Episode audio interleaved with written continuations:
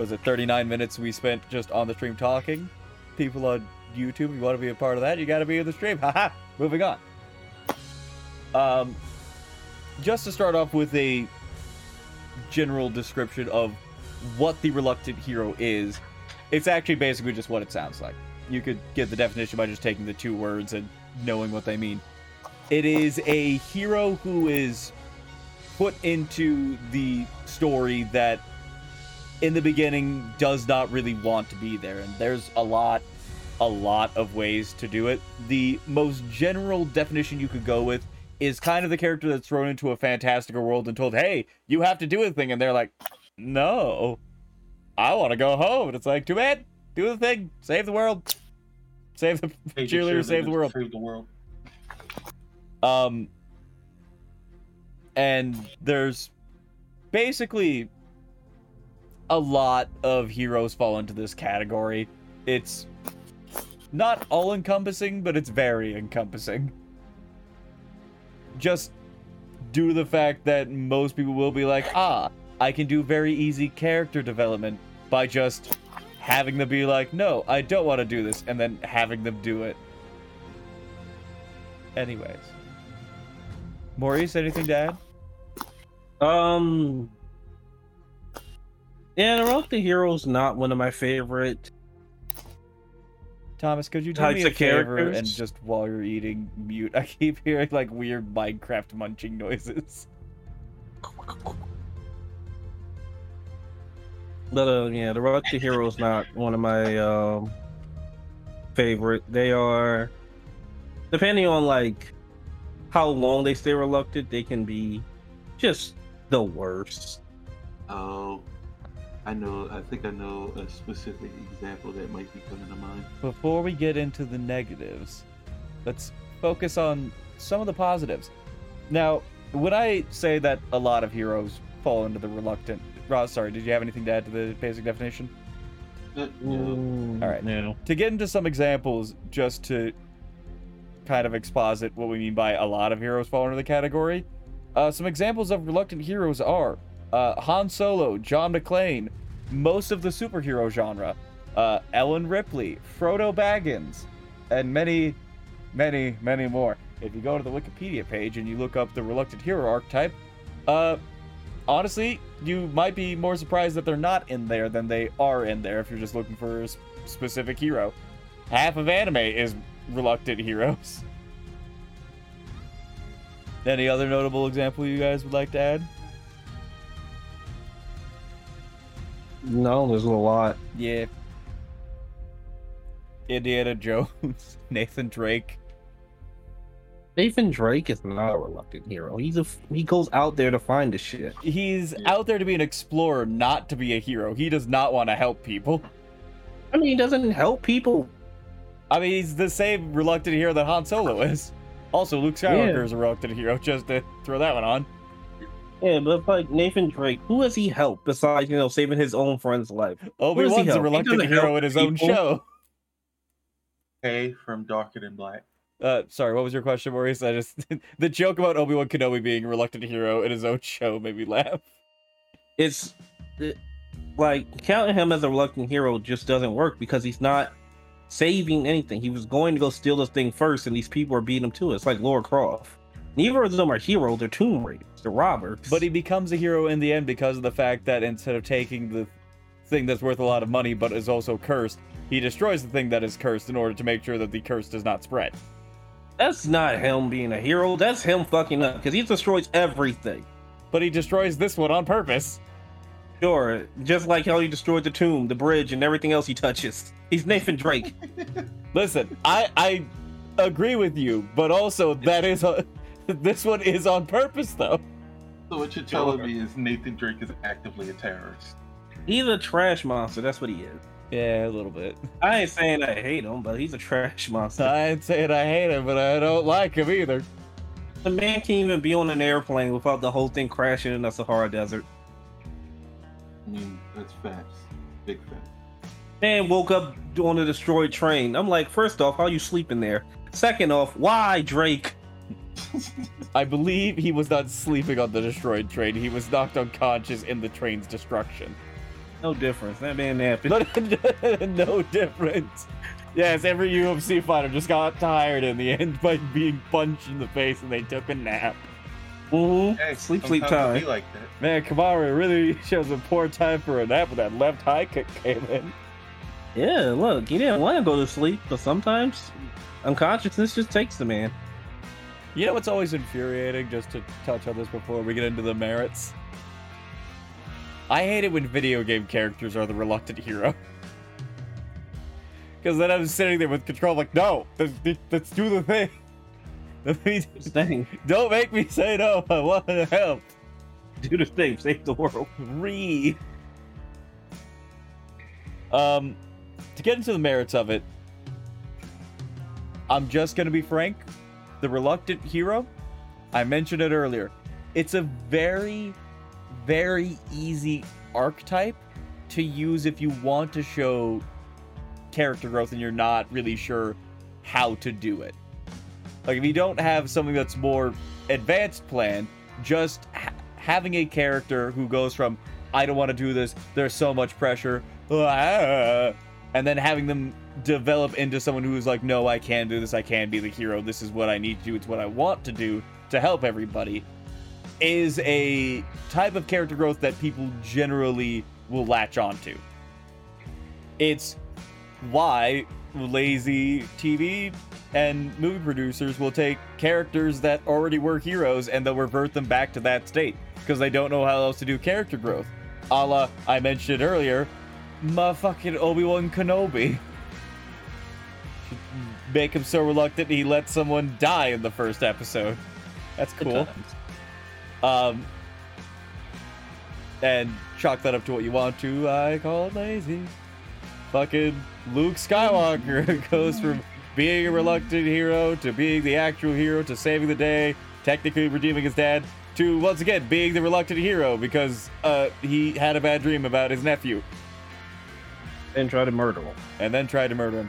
Um, The person who tried to save his dad from the dark side tried to murder his nephew for being. We're we're, we're not here to talk about that. I just have to throw my digs in there. My apologies. I've gotten us off on that tangent, but I'll immediately pull us out of it. Ha Um, but if you are new to writing, or if you're just not 100% certain, this is a good way to do it. And also, if you have an idea for a side character that you're just not 100% sure what you want to do with them, you kind of just want to have that archetype there. Having them be that reluctant hero, but is essentially being dragged along by the protagonist is again an easy way to do it while also allowing that character have character development without drawing too much attention or having to take too much time away from your main character if you have a lot that you want to do in a short amount of time. If you can, though, I would recommend coming up with something better and actually taking the time to flesh out your side characters. That's just me, though. Some people like a very small main cast. Now, the other thing that that is good for is when you have that stranger in a strange land kind of story where it, I'll use a very easy example. Alice from Alice in Wonderland. If Alice just fell into Wonderland and just calmly walked around and was like, ah, door, and then opened the door and was just like, ah, that's weird, but then was just act like everything was normal, that would be really fucking weird and draw you out of the story. Just like, why is this character not reacting to the things around them? So when someone is thrown into a very strange, either in sci-fi out of this world or fantasy, if it is like an isekai, when the character is just very immediately like, oh shit, this is what we're doing, great, I'm in. Especially when like death is a very real thing, and before this they were a nine to five office person and they just watched someone bleed out. If they have no reaction at all, they kind of come across as inhuman, just unemotional, or like they're hiding something. Like, I did not write my main character as a reluctant hero of the book I'm writing personally. However, I did initially, in my very first draft, write them. A couple of things happened, and there was a combat that happened. It's a sci fi book, and there were aliens involved, and he was very calm about the matter. And the person who was beta reading it for me went, Oh, so the main character knows about aliens before this point. I was like, huh? What do you, what do you mean? And he talked out. Was like, very calm, not flinching at all. There was a lot of just things happening. I'm like, oh, yeah, that does, that does make sense. And he described it as kind of being almost uh, Superman-esque, which he thought was the goal. But I was like, nope. And so I had to adjust it around. Some people find the hero just going in and being like, yep, ready to go. Let's fucking do it. They find it weird because they themselves are like, if I was in that situation, I would be fucking panicking. And it's like, I mean, yeah, it's kind of just how some people feel about the matter. Like, they're just not ready to be The not hero. in the normal world. Hmm.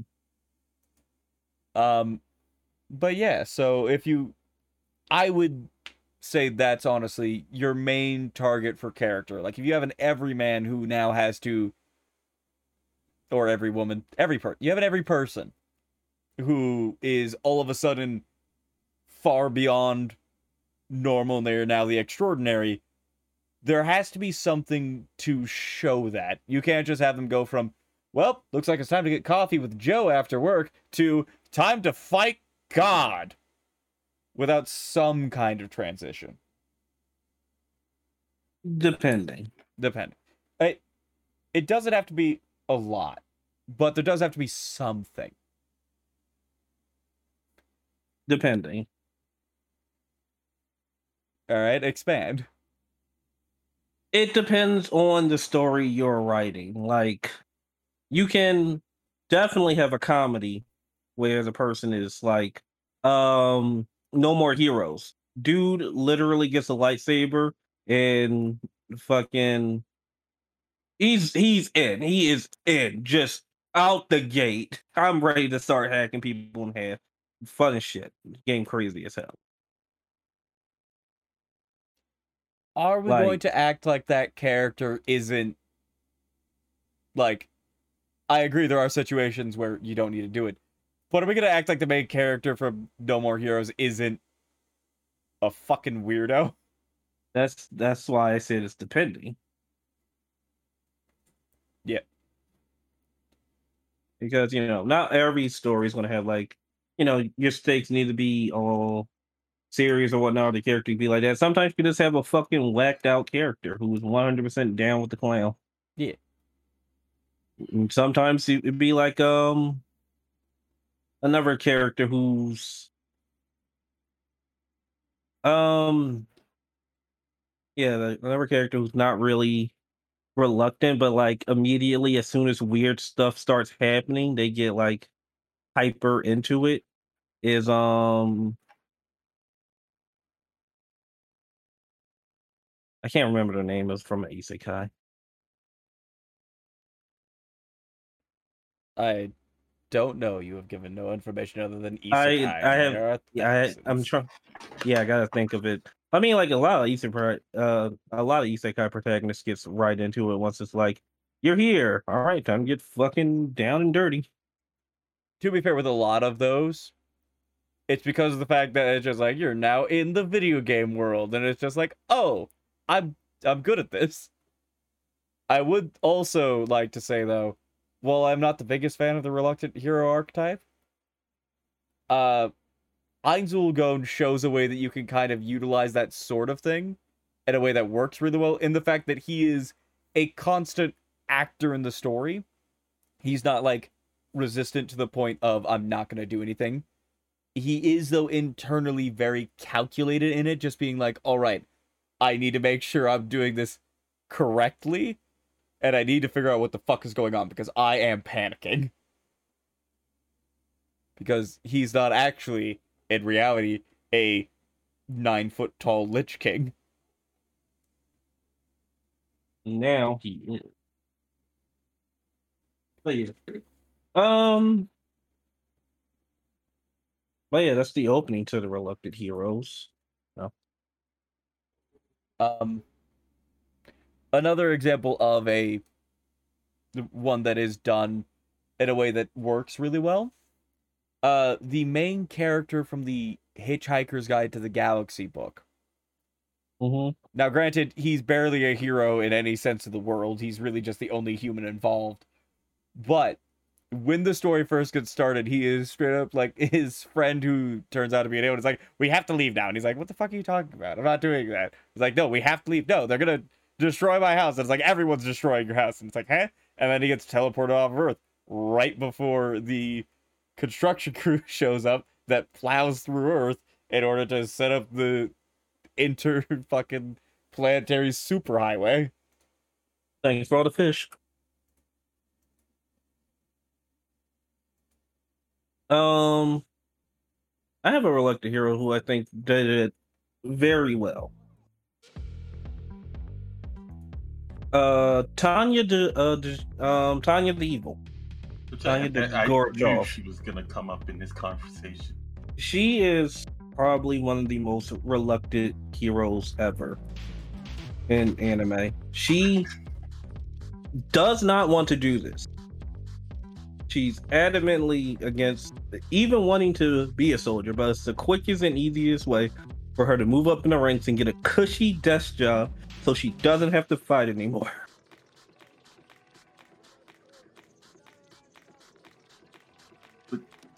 It's it's a little weird calling her a hero. I'm gonna be honest. She is the hero. She's the protagonist of her story. And we're following her. she's evil as fucking shit. It is in the title. But she's still our protagonist, and frankly, she's at a war. She's she's the hero of this nation. But what is it good Actively for? committing war crimes. Man, they stopped her. I mean, war, I mean, war crimes is only their war crimes. I don't know what their war crimes are. Kuvira. There's She even- me a lot of Kuvira energy right now. I love Kuvira. What are you on about? if anything, Kuvira should have won. I'm still on her side. When they look, when they had her and all everyone showed up and was like, "Give us back Kuvira. We're gonna beat your ass." And Kuvira was like, "Stand down." No, ma'am. We can't let you go down like that. Whatever fucking hero talk she gave you in the spirit world don't mean shit to me. You winning. I'm fuck her up. I don't care if she's the avatar. She been getting mixed all year. all, all three seasons. I'll take her. Um, but a second one is I can't remember the name of the anime, but there's this anime where this girl can see ghosts and she actively does not want to partake in any of this. So she just pretends she does not see them. And they just keep fucking with her. Bless you. And it is like these are like the few reluctant heroes I do enjoy because they're like the shit that they have to deal with, I can understand why you're reluctant. You don't you don't want to be a part of this, but something is forcing you in it, and it's not like it's the end of the world. It's why I can't stand Shinji from Evangelion. This is actively the end of the world, Shinji. Get in the fucking mech. If I could get in the mech, I'd get in the fucking mech. This is the end of our world, and you are a hero. I'm dead. Fucking dead. It ain't I. Yeah. I'm gonna And get actually. Before we get too far into the bad, I feel like Maurice, you've given several examples of goods, and I gave kind of one. Roz, do you have an example of one you like? Because I do have another one that I think is a very, very, very good example of how to do a reluctant hero well. Yes, uh, there is a character in the Korean drama called Hotel Del Luna. His name is Ko Chang Sung, and he is Coltrane son. God damn it, Ko Chang Sung. Sung, uh, S U N G or whatever. I'm very bad at pronunciation. Um, he is wrapped up in this entire hotel chain because uh, his father stumbled into it when uh, like 20 years before the start of the show, and because he had uh, he he was robbing a store, ran down some stairs, smacked his head off of the uh, the, the the railings, and then his head hit the ground. He Hey, did my- it bounce too? he bounced. Uh, he uh, he didn't die, but he was like in that like coma state in between life and death, and his spirit had left his body, but he still wasn't dead for some reason. And he wandered to the hotel. And this hotel is for comforting people before they head to the afterlife. Don't touch me. So he goes there accidentally. Well, yeah, he, he goes there and they find out, oh, you're still kind of wavering. And the, the hotel lady who runs the place, who's the other protagonist, so she goes, for wandering in here, just for wandering in here, I can kill you. Oh. Or I can send you that. back. I can send you back. But you owe me something because while you were here, you wandered into a place you were not supposed to be, which is this like garden uh, that holds this thing called the Tree of the Moon, which connects her to the hotel.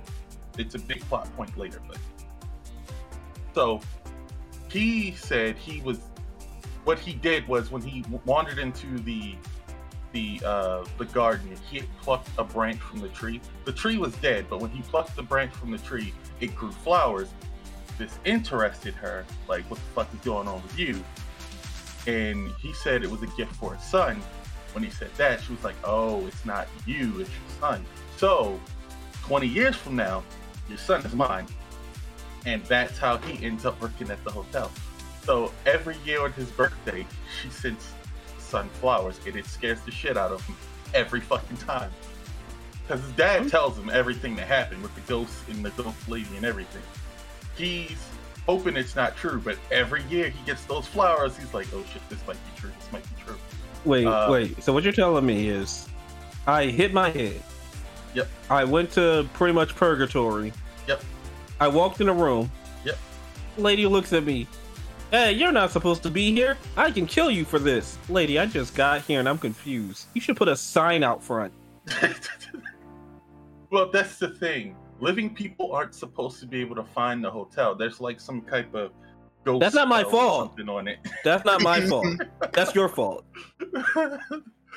and uh, they do have contingencies for like when humans Yeah, kill do- me. When humans do uh, find the hotel, uh, they ch- they tell them that there's a huge price. Like the price for a hotel for like living people is like like ten thousand dollars a night. And if you still like, oh, I have the money to do this, they send you into a room called like room 404. and once you go into the room, if you try to leave, it like teleports you somewhere else, and you'll never What? find a hotel again. What? Do I, Welcome to the Where- Hotel California. am I am I at least still in the city?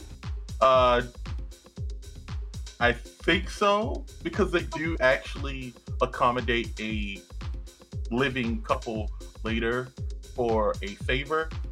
I think they were in the same city, but I'm not sure because sometimes the way they do it is is kind of crazy. It, I think Yo. one person got sent to fucking Mexico at one point, I'm a but I think that's Damn, they sent me to because they Brazil. didn't like him. I think it's just because they didn't like that guy. Fair. Um, so wh- when he when the day finally comes that he has to to work at the hotel, he walks onto a train because she sent them flowers that day. He walks onto a train to try to just get out of the city because he had forgotten. Oh, this was the year because he had moved out of the the country because he was trying to get away. He moved out, but he came back for like a friend temporarily, and he was about to leave again she was waiting on the train for him. Like the entire like first two or three episodes was him kicking and screaming to get away from this woman and this hotel. But when they met on the train, she gave him another birthday gift because he didn't like the flowers, which It was a dagger. the- it was the ability to see ghosts. So no matter what he did, he could not escape because he could see dead people around him constantly. And he, he for like the first two episodes, he was like, I'll just ignore it. I'll just ignore it.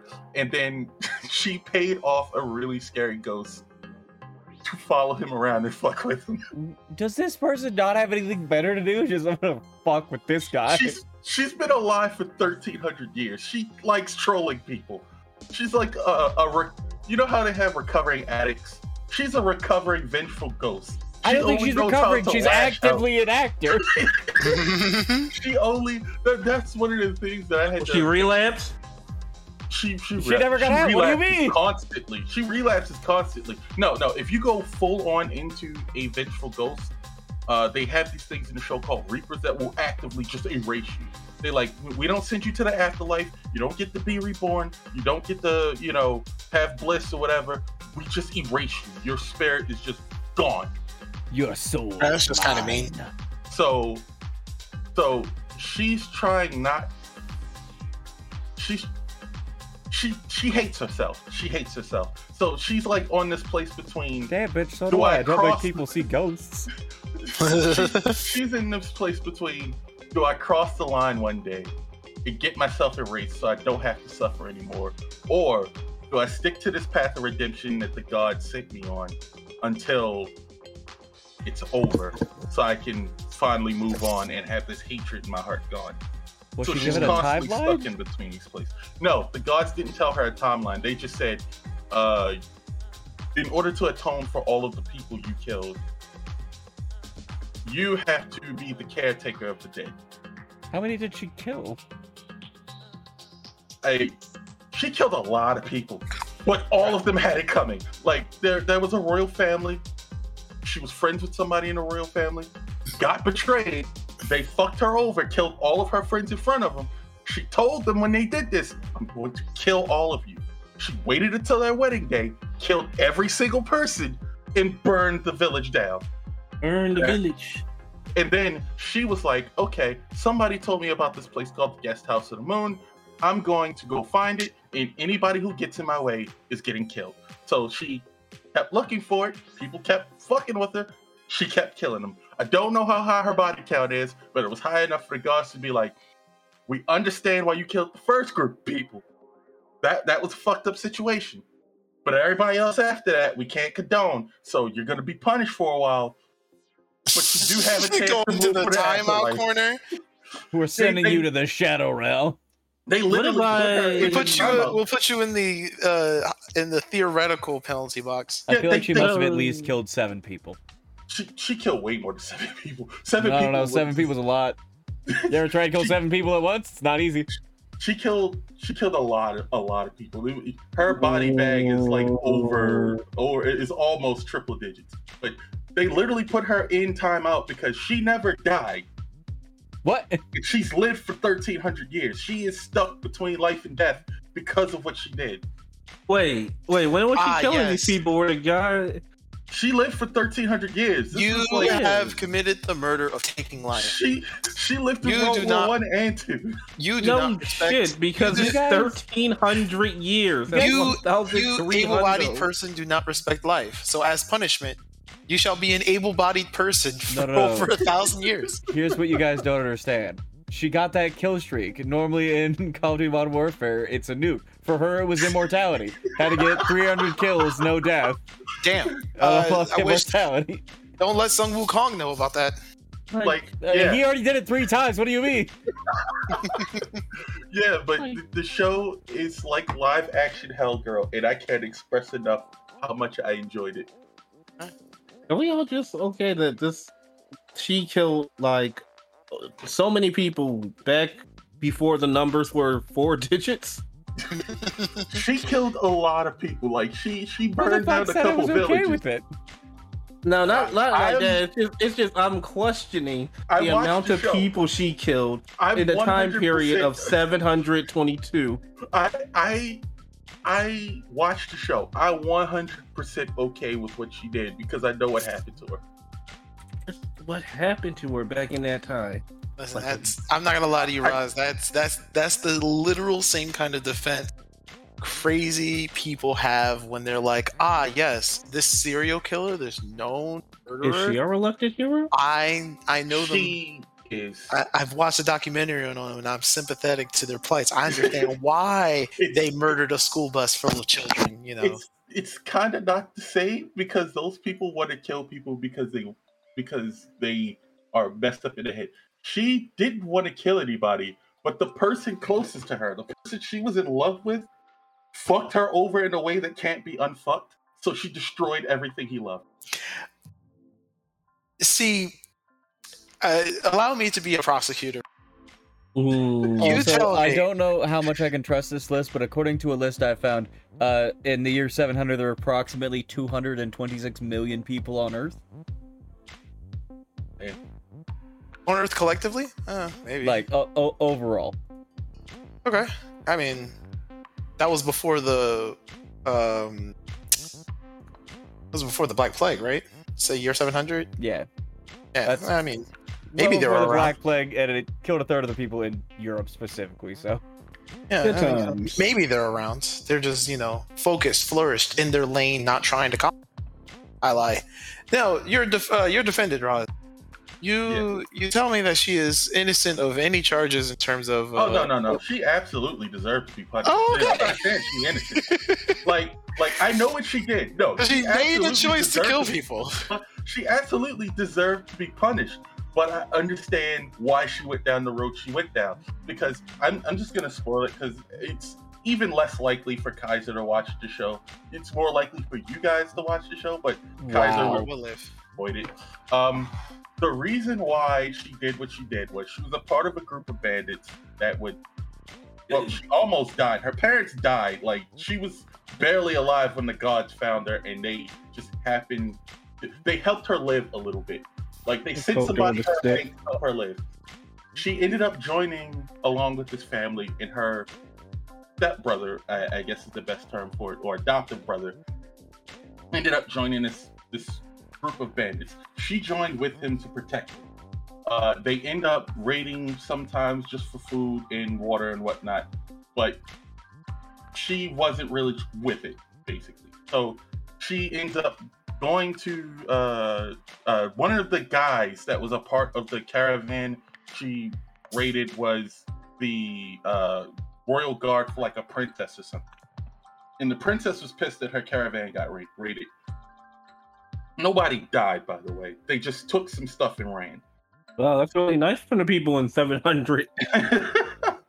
so uh she becomes friends with the royal guard guy. They're hanging out. He's in with the bandits like best friends with everybody.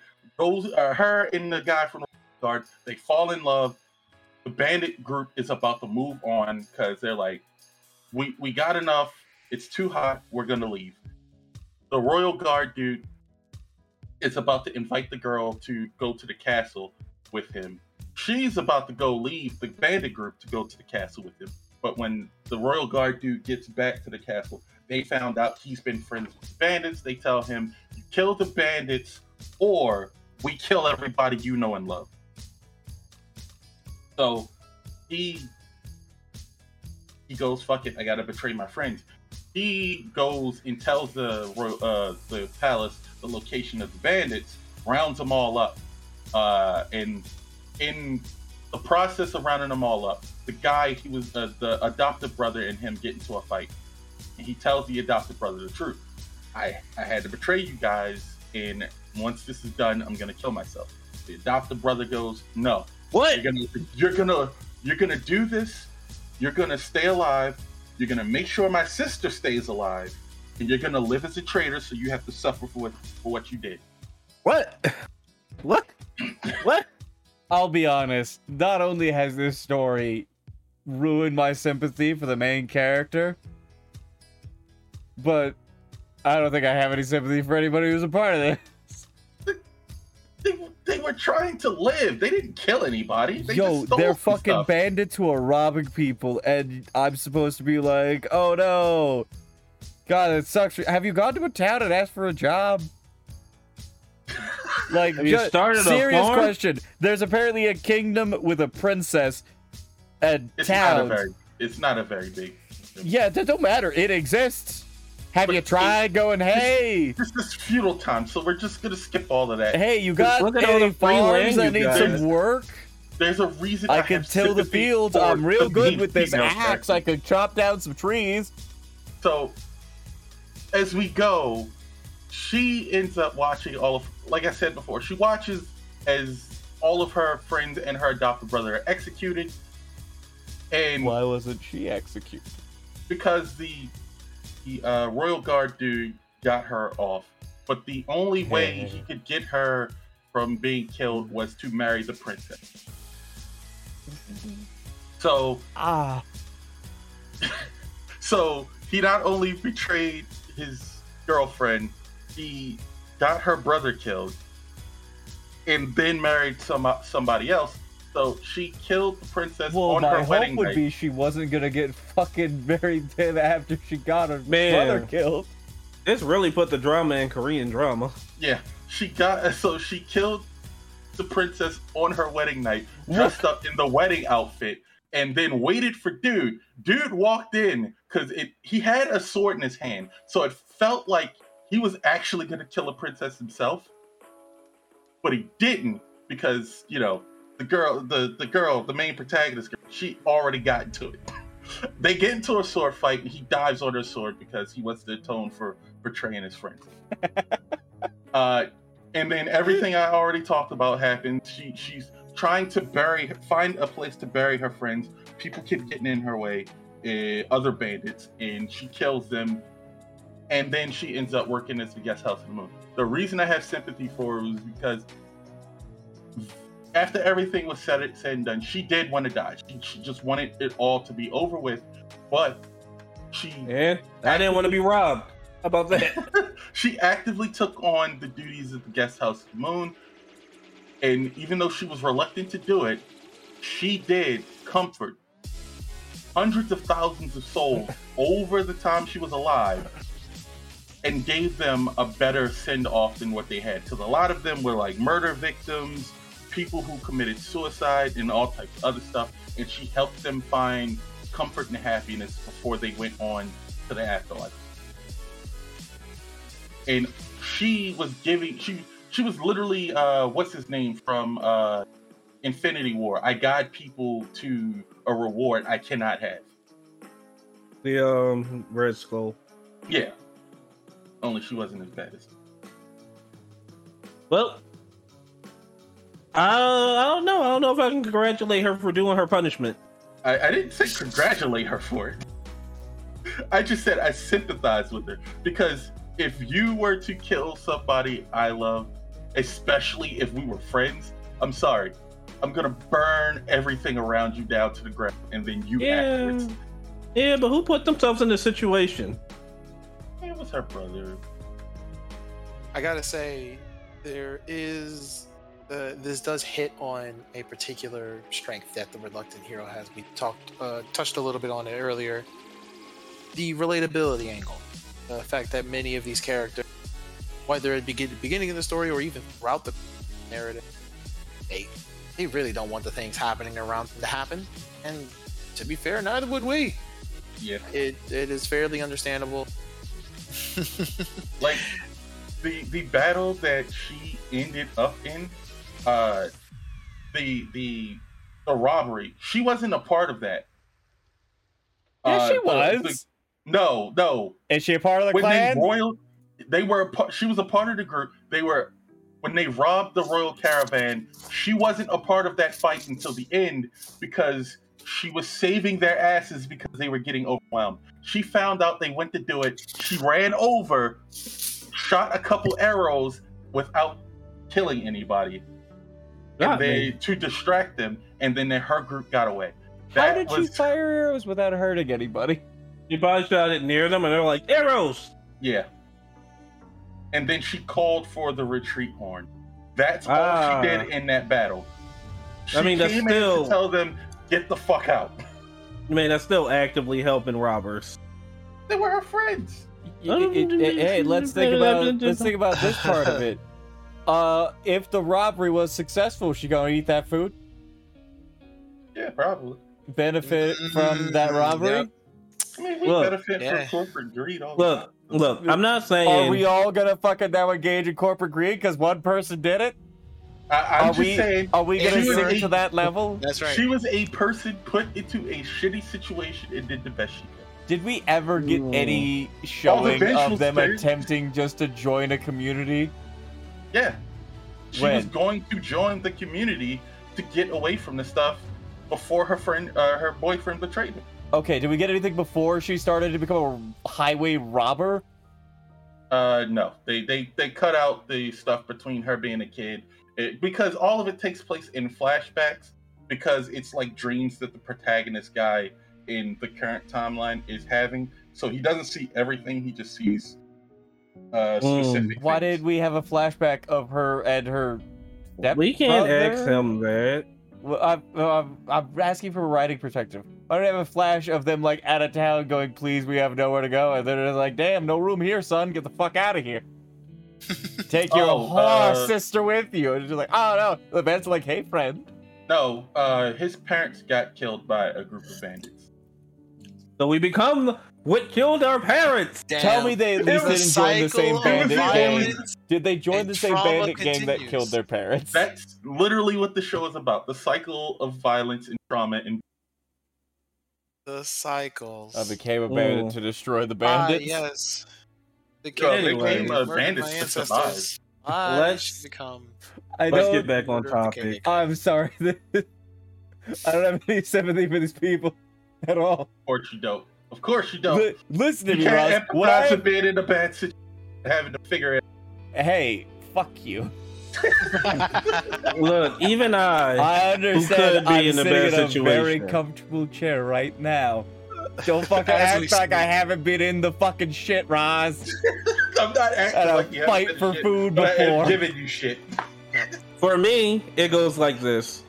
You know you're a criminal, so you can't be mad about the fact that people are mad that you're doing criminal acts. No, If no, you're no, in no, the no. game, you're in the game. I don't It feel bad for bandits because they robbed the wrong person. it wasn't. It wasn't her getting in trouble. Th- them getting in trouble for what they did. It was who did it that was the problem. No, they got in trouble for exactly what they did. They robbed a princess, No, and that no, princess no. got butthurt about it. Yeah, yeah, she got butthurt, and she that princess was a piece of shit. But uh no, it wasn't the mean, fact that they got I'm also caught a piece and of shit after I get robbed. it wasn't the fact that they got caught and killed. It was the fact that the guy she was about to give everything for was the one who did it. That was the problem. It, vengeful ghosts are not created just because they get caught for stealing and then get executed for it. It is specific, very No. specifically that strong. Literally Freddy situation that caused Krueger. Literally, Freddy Krueger is a molester, knew he was a molester, and got burned for being a molester, and he is a vengeful ghost. That's an American vengeful ghost, not an uh, uh, Eastern vengeful. Wow. ghost. Okay. Even now, Wait a some minute, of them the are assholes. what is it? The shriek, the weird white one that's hanging out in the attic. Mhm. Wasn't that just like a the husband killed his wife? Oh, the grudge. Yep. Yeah. Yeah, the grudge. That Well, was no, no, literally- no, I no. To be fair, the grudge is very, very angry at that husband. Like one of the first people. Yeah, she- she was Yeah, but they kill a whole lot of people that aren't her husband. Oh yeah. That, that's Wait. because vengeful spirits tend to take out. Uh, they only know how to lash out, so they lash out at everything. That's yeah, but you were saying that what's uh, part of the show too. I was only making the argument because you said that's a Western ghost. I'm like, that this is a Well, Eastern Freddy ghost. Krueger was a person, a piece of shit before he was uh, dead. Oh, no, I can give you some Easter piece of shit ones. afterwards. No, I can give you some Easter ones. There's a lady who normally was just, just arrives giving- in the bathroom who her face is completely slit that she did to herself, and she will question you if she's beautiful. If you say yes, she'll take the mask off, showing you the whole face, And and she'll just- ask you again. That's she's an asshole. Intense trauma manifesting as a fucking ghost.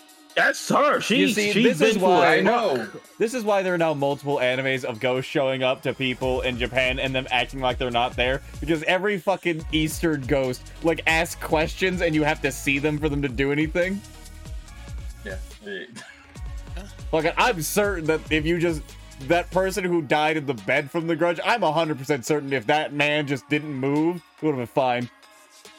but she's she's not a a weak because there's there's different levels to this shit when it comes to these There's levels to this shit. They've shit. grown from various types of grudges, Oh, and she is not a weak ghost. Like she she actively has the power to bully other ghosts. She's a No, no, really I- strong ghost.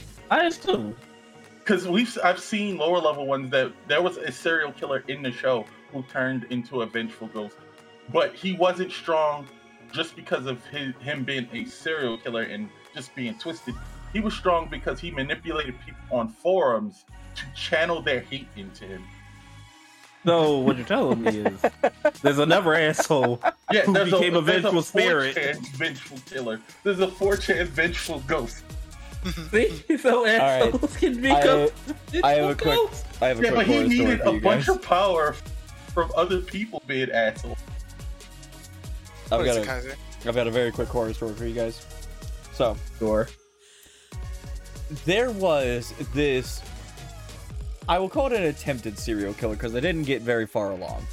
Essentially, the way that this person worked is they basically did the Tinder thing, woman picture. Hey, my house is over here. Go through this garage and come to the back door. I'll meet you there. Well, Not it turns out that th- there was uh, obviously no girl. But what No would candy. happen is when they came into the garage, he would close the door, and he was a very large, uh, angry person.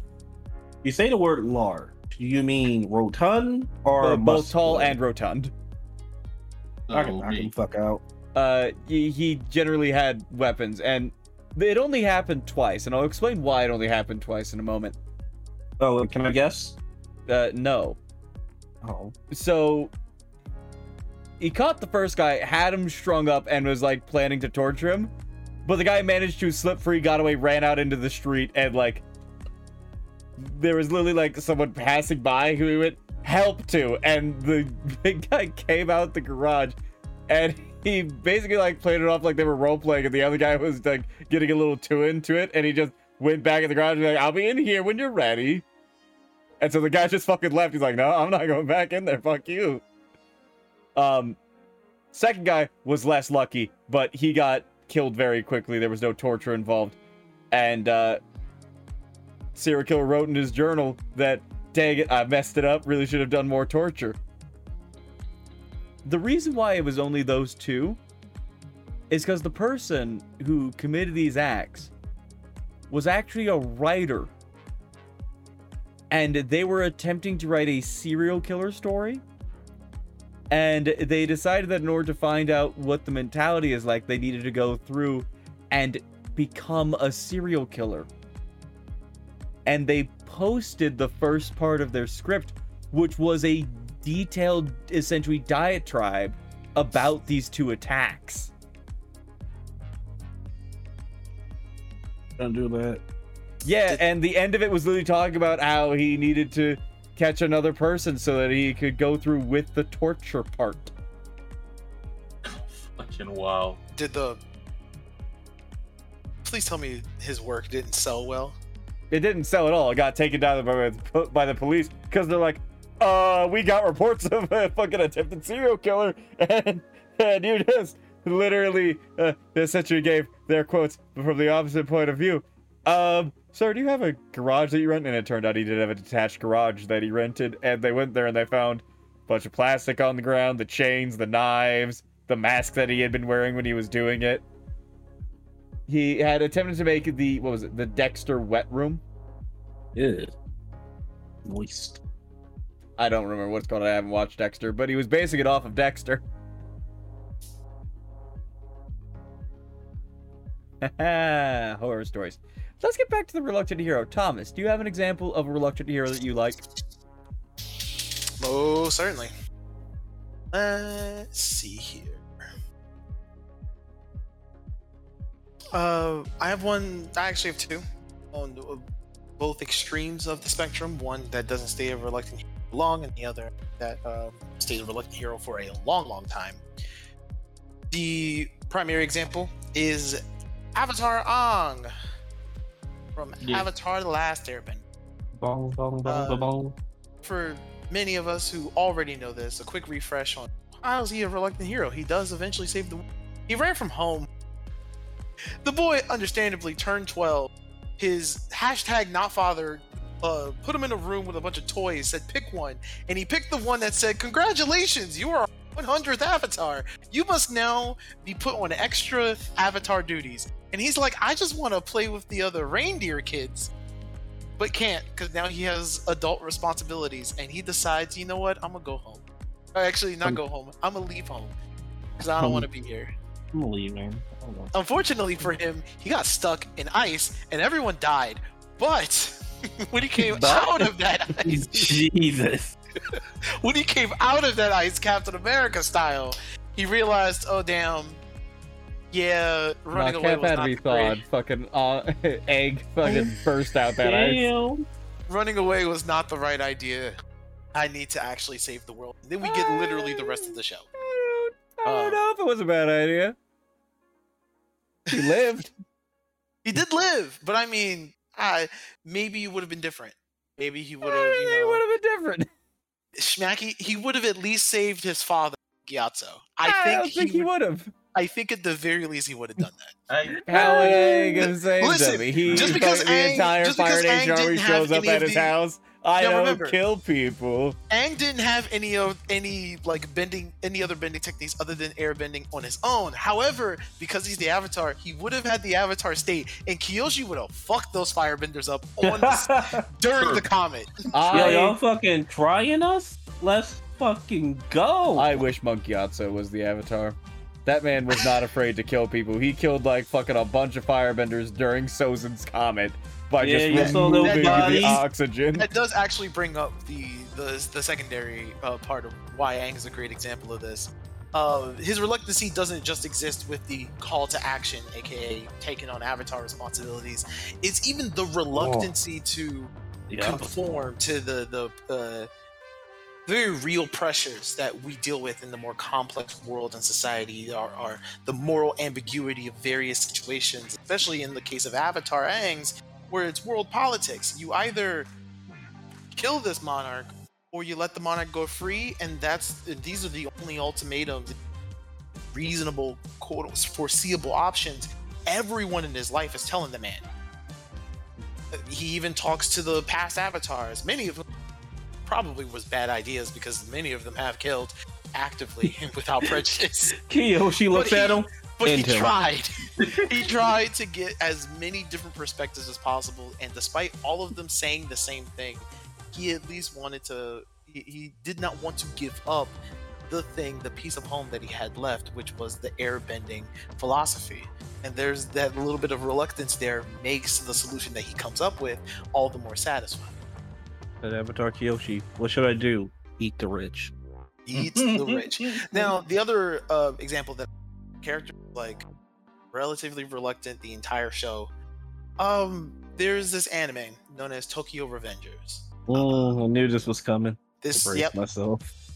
I braced myself. This anime came out, it's airing in early 2021 uh, year, and it is basically a time travel plot where our main character, a 24 year old uh, Japanese man who's not really getting much done with his life, unfortunately, learns that his former girlfriend, back when they were like 12 years of age, had recently died in a car crash, but not just because you know she was walking the street and the car swerved into her or anything that um accidental and unfortunate. No, the car apparently just ran into straight up was was reported at least by the news circle as a hit by the Tokyo Manji gang Oh, known and very prolific uh, criminal organization in that uh, in our main character's climate.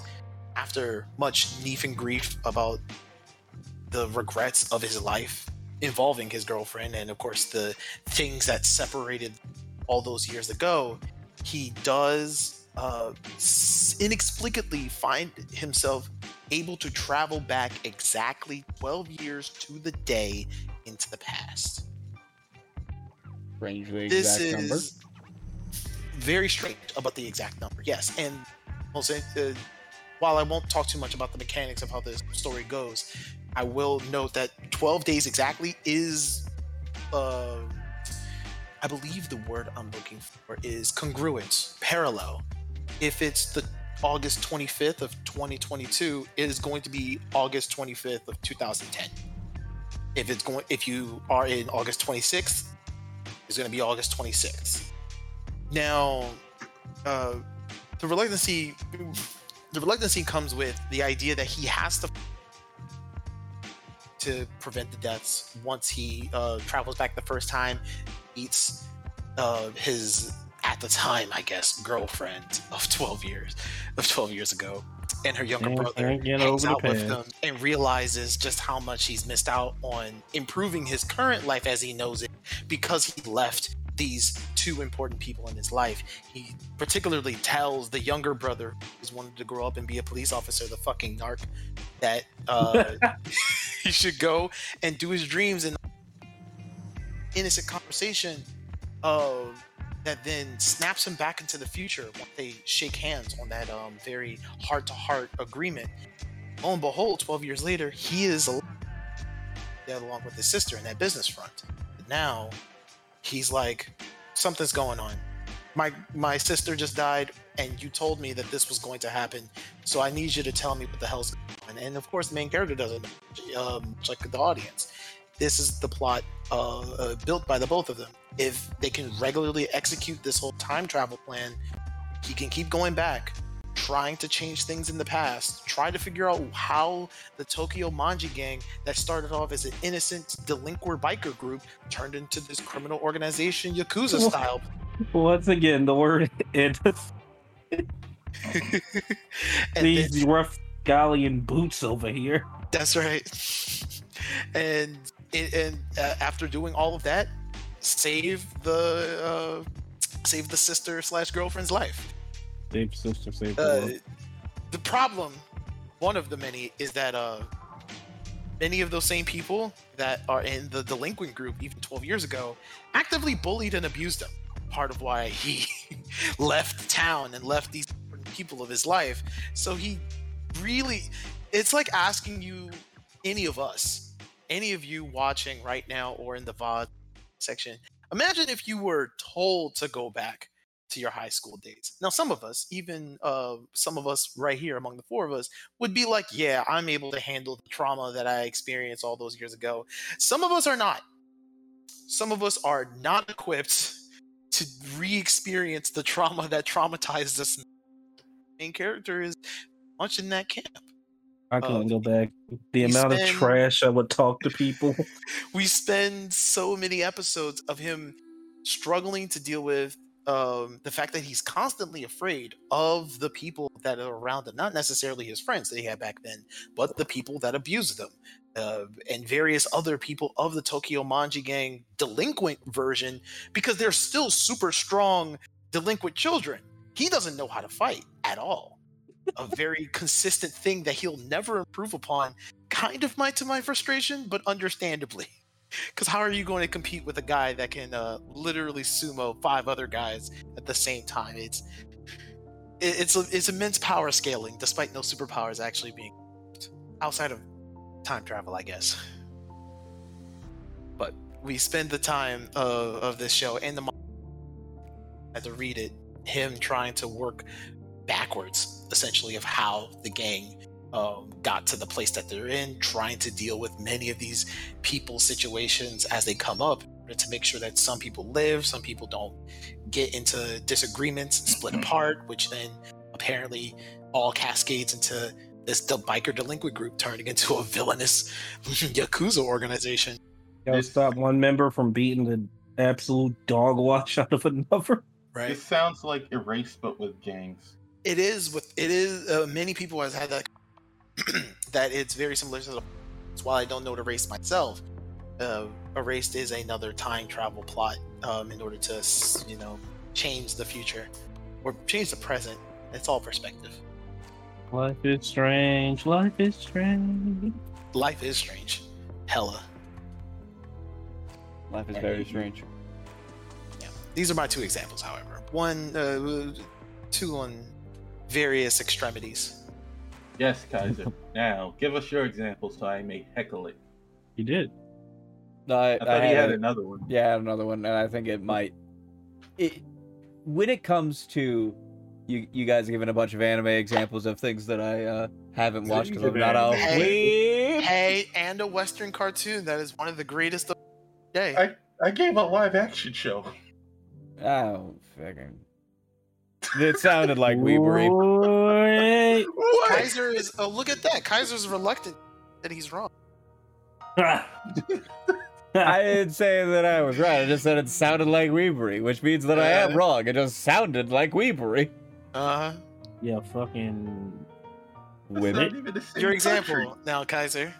Hey, Th- th- thank you. I didn't know that Korea and Japan were different countries. Oh, they Yeah, fucking well, how you know? You're only welcome. focused on the area for what ten years of my life.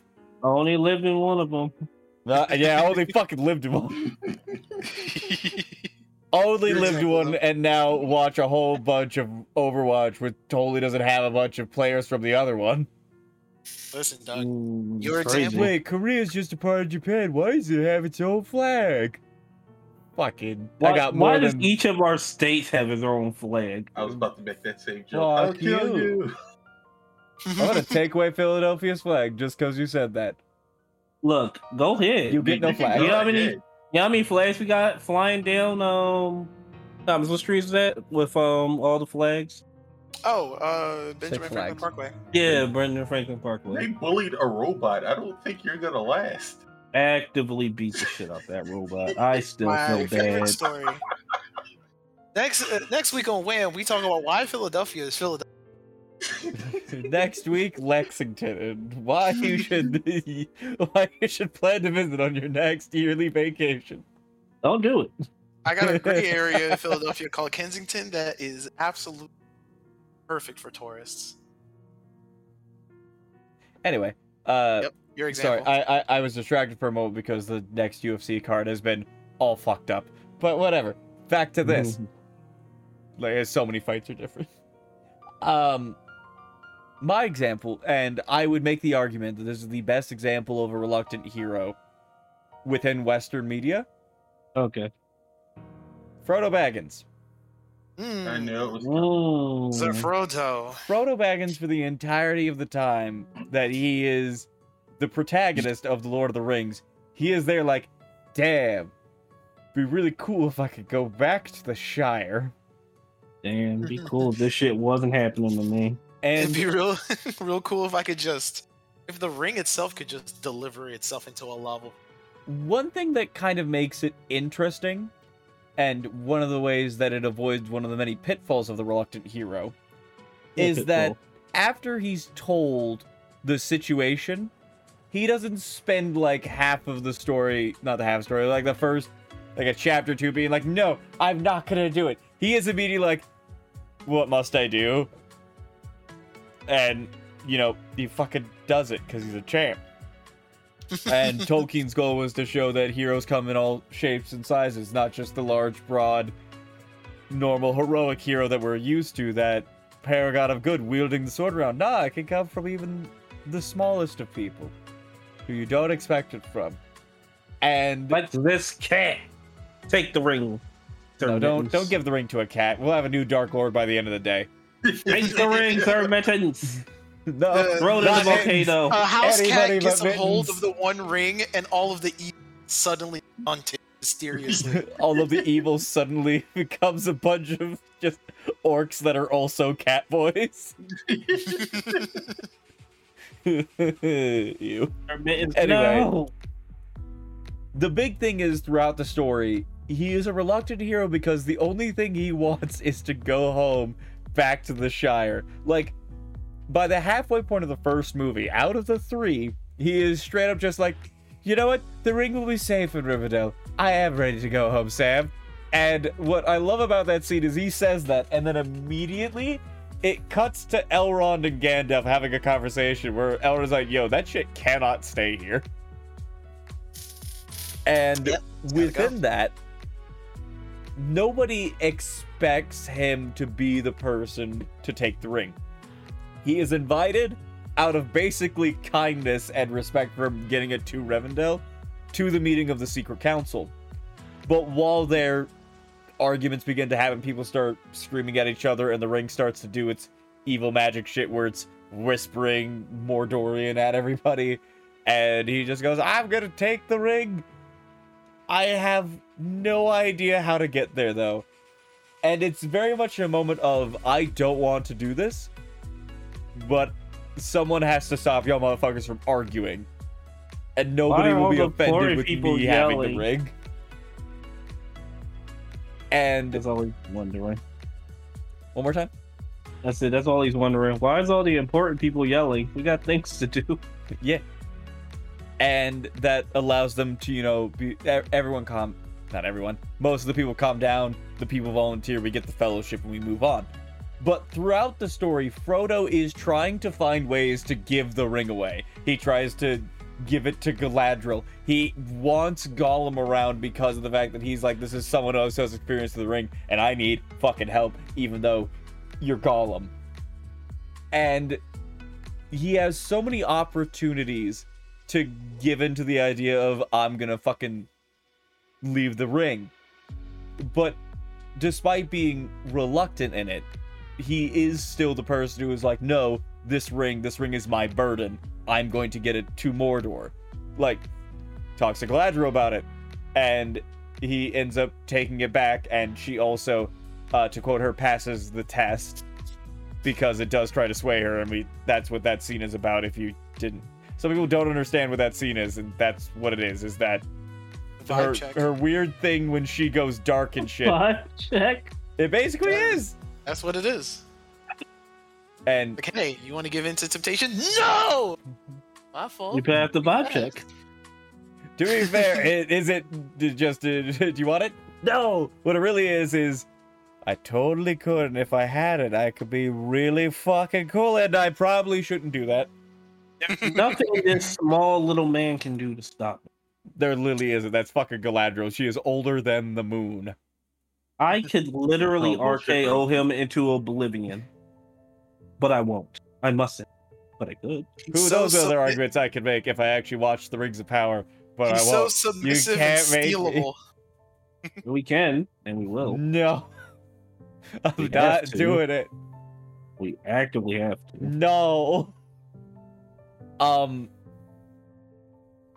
but literally up until like the final moments he is just like I don't want to be here, but someone's got to do this shit.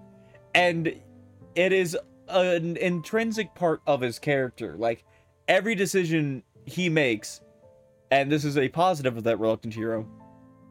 Every decision that he makes is it requires much more strength of will for him to make those decisions than it would if he was less reluctant because he's extremely reluctant but also at the end of the first movie he is determined to go off alone to Mordor and Sam basically has to drown himself in order for Frodo to be like fine you can come weirdo Baka You Weird.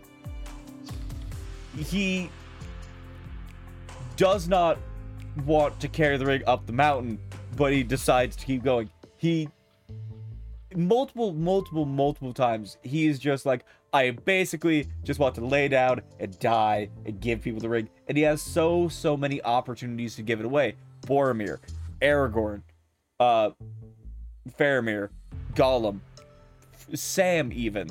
There are so many people that are like, I will take the ring, and there are some who say no, Aragorn and Galadriel specifically, and also Gandalf technically. Nerd. I dare not take it. But that that's the funny thing. There are so many people that say no to the ring. But there are just as many people who Frodo is like, no, I cannot give you the ring. Like even Sam. Like people like to be Well, like I said, pretty please. lots of people do like try and quote the S- Sam taking the ring, defeating Shelob, saving uh Frodo as like, oh my god, look, it. Sam is even more a hero than fucking Frodo, especially because of the way that the movie kind of, I don't, the, the book's been out for like a hundred years, and the movie's been out for 20 when he gets to the precipice and he attempts to steal the ring and he does not throw it into the fire, people are like, ah, you see, he failed. And it's like, he got the ring all of the way there. Boromir couldn't make it halfway before he attempted to kill a halfling. He didn't even have the ring. the strength of will that Frodo had to just get that motherfucker there is stupid. Like, I, it is a part of the way that halflings work that it partially was just they are relatively strong-willed and e- uh, easier able to ignore uh its dark influence. It still is the ring that was made by the dark lord that can corrupt anybody who holds it for an extended period of time.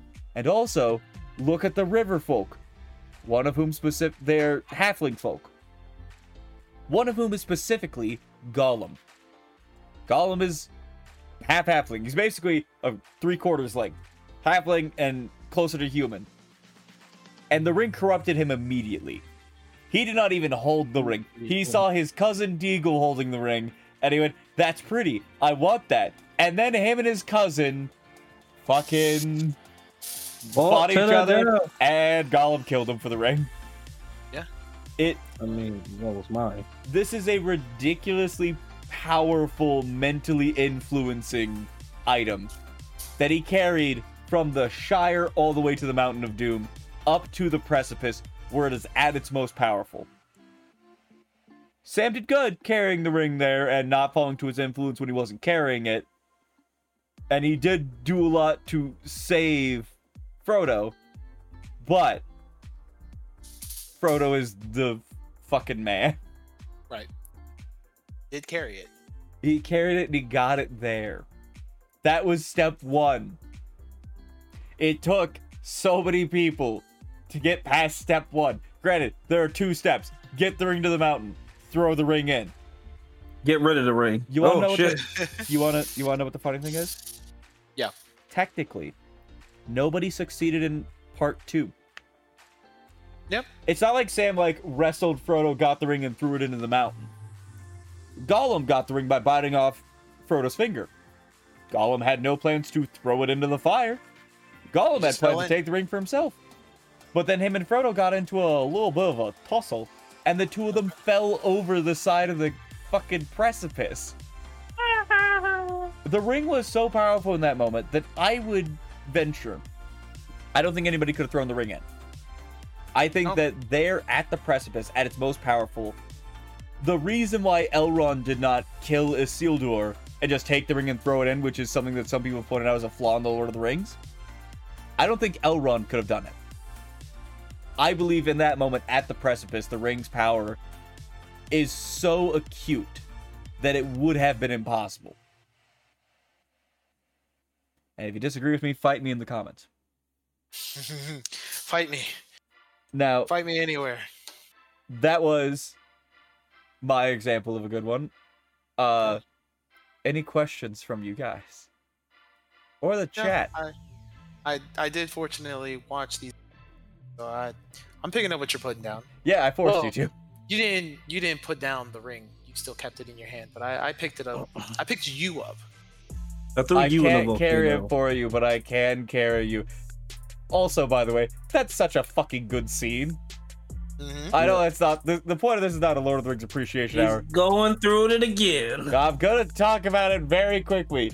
The fucking just fact that then the music was well done. Just the idea of we're almost there, Frodo. You can make it. I can't walk anymore. Well, I'm gonna fucking put you on my back. God damn it! It's a great scene. That's the homie. Now, Totally not the beginning of many uh slightly homoerotic readings. no, that happened like two movies ago. that would say it was all wet. So I think we've exhausted a lot of different examples of characters that we liked, and more importantly, good interpretations of reluctant heroes and protagonists. Do Oh, we shit. have? Do we We have? can A, talk about good things. We we I've been cutting you off every time you go for the bad things, but it is now time for that. Time to Yeah. talk about the bad because to to answer the of this, question, uh, writing trope. yeah, to answer the question that you didn't finish asking, Thomas. Yes, there are so many ways to do this character wrong, and in fact, I would propose the idea that this type of character is done wrong more times than it is done correctly. To be fair, I think you can say that about most character traits as there's a lot of media. True. I would pose the argument that in professional media, this trope is done more incorrectly than correctly. So let's skip generalizations and get into specific. What do we got? Now, I'm going to start with the easy one because that's how I am. Uh, the reluctant hero that remains reluctant to the point of being destructive. Now, this is not me saying kind of like how Luke was like, no, I don't want to leave with you, Obi Wan. I will fucking stay on the moisture farm, like my uncle said. And then his aunt and uncle die, and that's his fault because it's not his fault. That's not the kind of thing. It would be more like if that happened, and then he went, no, Obi Wan, I'm still not leaving with you. And then he like just pushed the bodies to the side and went down into the moisture farm. And like two Yeah. years go by, and I was like, hey, stop. Leia's dead. Like, you know, Leia was your sister. what? And then he starts to do the adventure thing. It's like, Yeah. we didn't we didn't need all that. I feel like the death of part of your family is enough. We don't need more family death. And like the other example in this same kind of category of the reluctant hero to the point that becomes destructive is the kind of reluctant hero where it's just like the fate of the world is at stake and they're just like I don't wanna. It's like you you exist in the same plane of existence, right? As this thing that's going to destroy all of it Yeah. hey, you don't want to do this because doing so means you have a chance of death. But not doing so is a guarantee of death. But I'm scared. Why aren't you scared of the end of everything then? That seems much more scary to me. Maybe Uh, deal with that.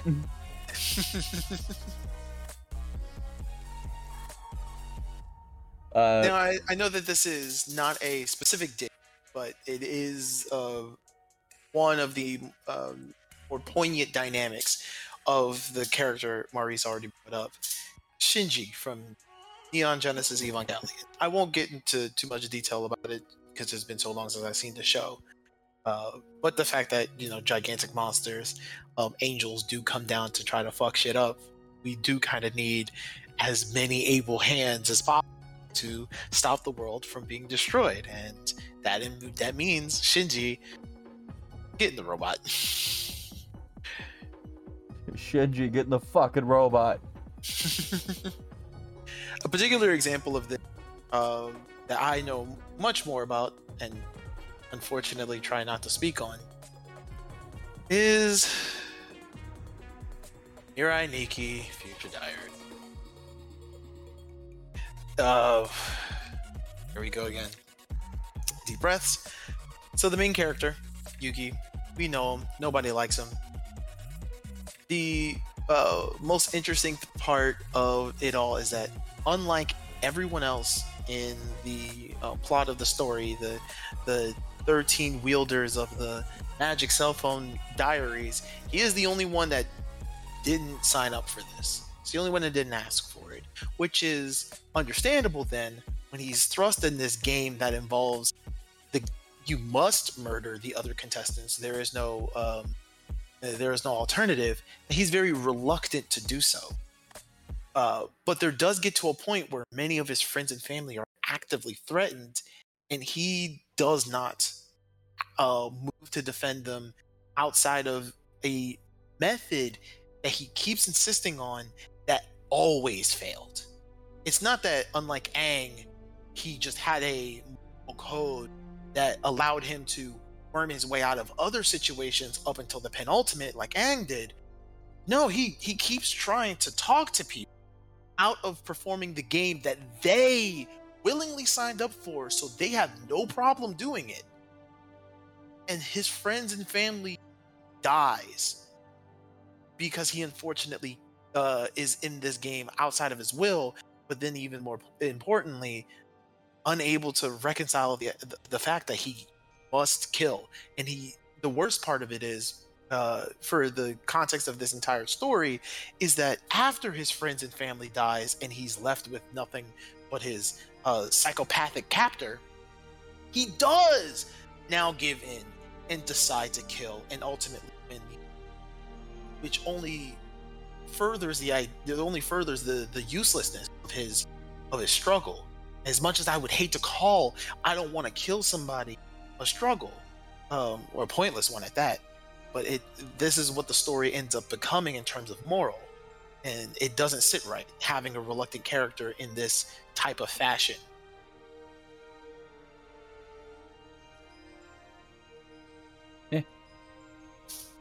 and much in the same way that it it it's the double-edged sword of the way that the reluctant hero kind of works in that if the character is too like into what's happening when it doesn't make sense to be like they have they should have no idea what's going on but they're just like let's fucking go.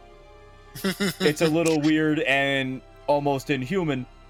If they are told exactly what's happening and it's like oh shit. I could fucking die. But they keep up with the i don't know. It gets to a point that the audience just sitting there like shinji do the fucking thing. What are you doing?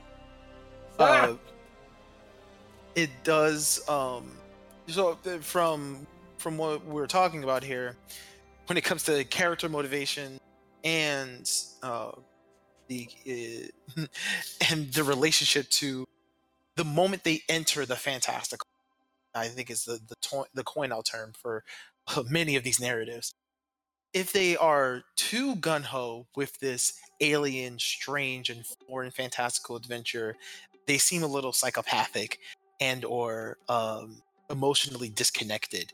But if they're if for our cases for the reluctant hero too far into reluctancy and inaction and unable to um, even just process the change not necessarily traumatic change but change that happened to them being in the fantastical adventure at all compared to their normal day in life they seem a little idiotic in some interpretations. Uh, other interpretations makes them actively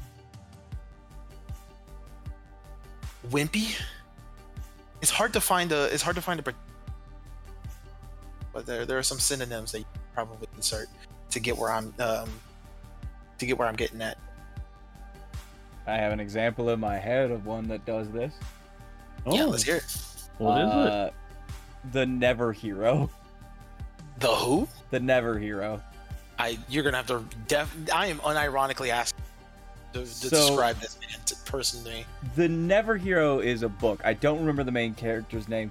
Technically, there are multiple books. Don't fucking Jonathan it. Tibbs. Yeah. Um. You, Maurice, just to give you a bit of context, you probably heard the name from the fact that uh, they sponsored a overly sarcastic video. I think a couple of them actually. Not the point. The book is terrible. Just overall, it's not Ooh. good. Um, Ooh, obviously, it has multiple awards. since when do awards mean good? Ooh. bang bang Now, coming from a man who doesn't have a war yet Oh me. you're right. I am not awarded. I don't even have an agent. Querying Oh, though, it's free. Yeah. Of course it's free. It's garbage. It has Hmm. to be free so someone will read it. I mean, it's free on Audible. It's not. It's three bucks. To get into it, I, uh, I'm, I'm not kidding. I straight up despise this fucking book for so many, so many different reasons. Essentially, the way that it works is we've got our random Joe Schmo main character. He's just hanging out in his house. Book opens with somebody dying to an alien threat, and it. He that person dies. It's the funeral for the main character's dad. You're like, oh man, my dad's dead. Then we jump forward, fucking like 16 years or some odd bullshit. He's in college. He's walking around his house. And all of a sudden, there's someone in his house. He's like, oh my god. And he pulls out a bat and he tries to hit him with it. Hits him with the bat. Bat explodes. And he goes, well, that's interesting. You're gonna be a hero now. And he's just like, huh? And then he gets fucking force fed a thing. It causes him to have to go to the hospital. He passes out and shit. Uh, long story short, essentially what happens is, is that there are aliens invading Earth. Oh. And when they invade, anybody like him, because there are multiple people like him, I don't know how many. I don't know what the fuck they're doing. There's a bunch of shit that's just like, oh, this album isn't right here, and there are other things going on, and some things have been lied about. But I could not give less of a fuck by the time the book ended. Um, and the book is uh, when the aliens invade, they invade one at a time, and they're these very, very big, very sturdy, very strong, like aliens that, if I remember correctly, were built a bit like gorillas. Um, and they just start fucking wrecking havoc. And spoiler alert, because I don't care. I don't think you should listen or read it. Um, they're killing in order to essentially make themselves look like the most attractive mate to the people back on their planet because their aliens are basically organizing this so that they don't kill each other so they can make an army out of them i think again all of that's discussed at a later time. Uh, the thing that our main character got fed allows him to understand what the alien is saying and he's the chosen person to go and fight them. Oh my god. And it gives him supernatural powers like super strength and like the ability to think faster. And him bleh. so he ends up going out and he fights the thing after a solid like 30 minutes of him humming and hawing about it hemming and hawing sorry that's the way that that's the saying um he gets there and still when he's there he's like man I don't want to fight this thing. I should just leave. And then he sees that a kid died. And he goes, Oh my god, now I'm definitely gonna fight. And he fights it. He barely wins, but he does win. And then after his victory, time resets to about five minutes before the alien arrived. But now the alien doesn't arrive. So time basically just aliens invade, time resets. It's like it never happened. Oh, I love Gridman. if I remember correctly, if he dies, it resets, but he dies under mysterious circumstances or some bullshit. I can't remember. But then, like, the next part of the story is him just being like, well, that happened. Doop a doo. And it kind of just dicks around for a bit. And then the alien is like, hey, I, I uh, don't mean to alarm you. I told you there would be more. Here's the here? date the next one is gonna arrive. And he's like, I'm not gonna fight them. It's like, yeah, you are. You chosen. If you don't, a lot of people are gonna die. This is kind of how it works. We gotta do something about it. Jeez. Will they, pay, will they pay me? No, they get Fuck no 'em. payment. Fuck 'em. Uh, no payment, no trading. I think he at one point gives him. No, he doesn't. He has to get a job for that. And so, A our job. poor I'm saying college that student one.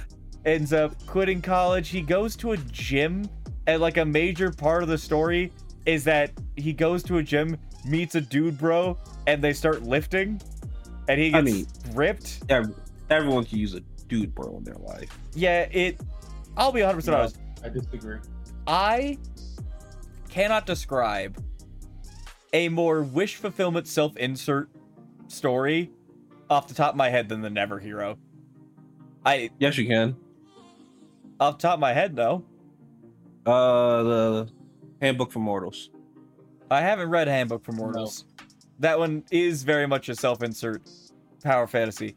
But also, this is really bad about it. Like it makes me Mm. think that the author is a slightly pudgy 30 year old man who rides a motorcycle that really wants to get in shape but hasn't. No, I've seen this picture. Are you sure he's not slightly pudgy? I am pretty sure he does not look pudgy, but I will. I I cannot be too sure. He's wearing a he leather jacket, not- isn't he? Yes, but I can't be. Here's the thing: I can't be too sure that he's not the person on the cover. I that would surprise me. Not the point. The point is is Uh, that essentially it's like the beginning of the, the not the beginning. Most of the book is about him just like going to the gym and him talking with his and uh, like just basically quoting your hot neighbor and how he does meal prep and how his friends are concerned about his lifestyle and then he gets a job in getting rich? construction in order to get a piece of rebar to use as a staff, and he practices using a staff as a weapon. You could have just got a staff. I'm I'm wondering. Well, no, he needed something that was stronger than a job normal just staff. For one, just for one material item. It might not have been rebar. It of was definitely a staff made out of Went metal, though. Why not? process. Why not just get a whole sledgehammer if you're getting jacked? Why not get a fucking sword or something pointy that you can stab with? He got a This whole- fancy stick.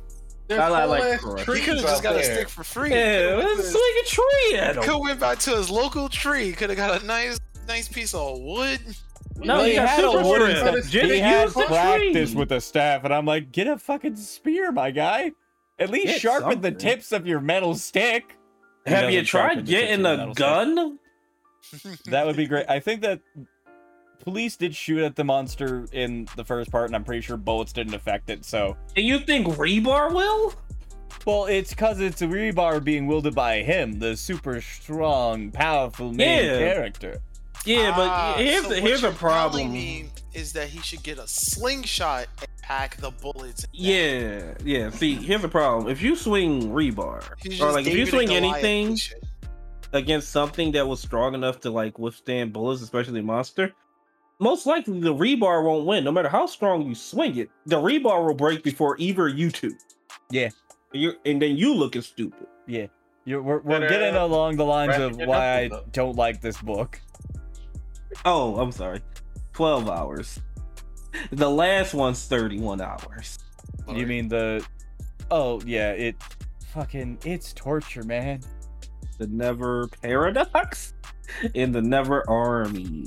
Yeah. Real quick, what are the star ratings on the second two? You don't you don't want to know. It's fives, isn't it? I just I, I feel like you would just be better not knowing the truth. Oh my god, four point six five. The second one. Am I right with four point six five though? Pretty much, yeah. Is it what is it? Four point eight six? I I can't really see the stars. I guess I gotta click on it. Uh, the second one is four point seven. The third book, four point four point what? eight. All right. Here's a fun question. How many reviews does the third one have? One thousand one hundred and forty-five. How many does the second book have? Four thousand and thirty-seven. How many does the first book? have? Seven hundred, seven thousand five hundred and seventy-four. The drop-off is I staggering. Yeah, I- the least. I don't mean to be rude because this person obviously spent a long time working on this book, uh, book series, in fact.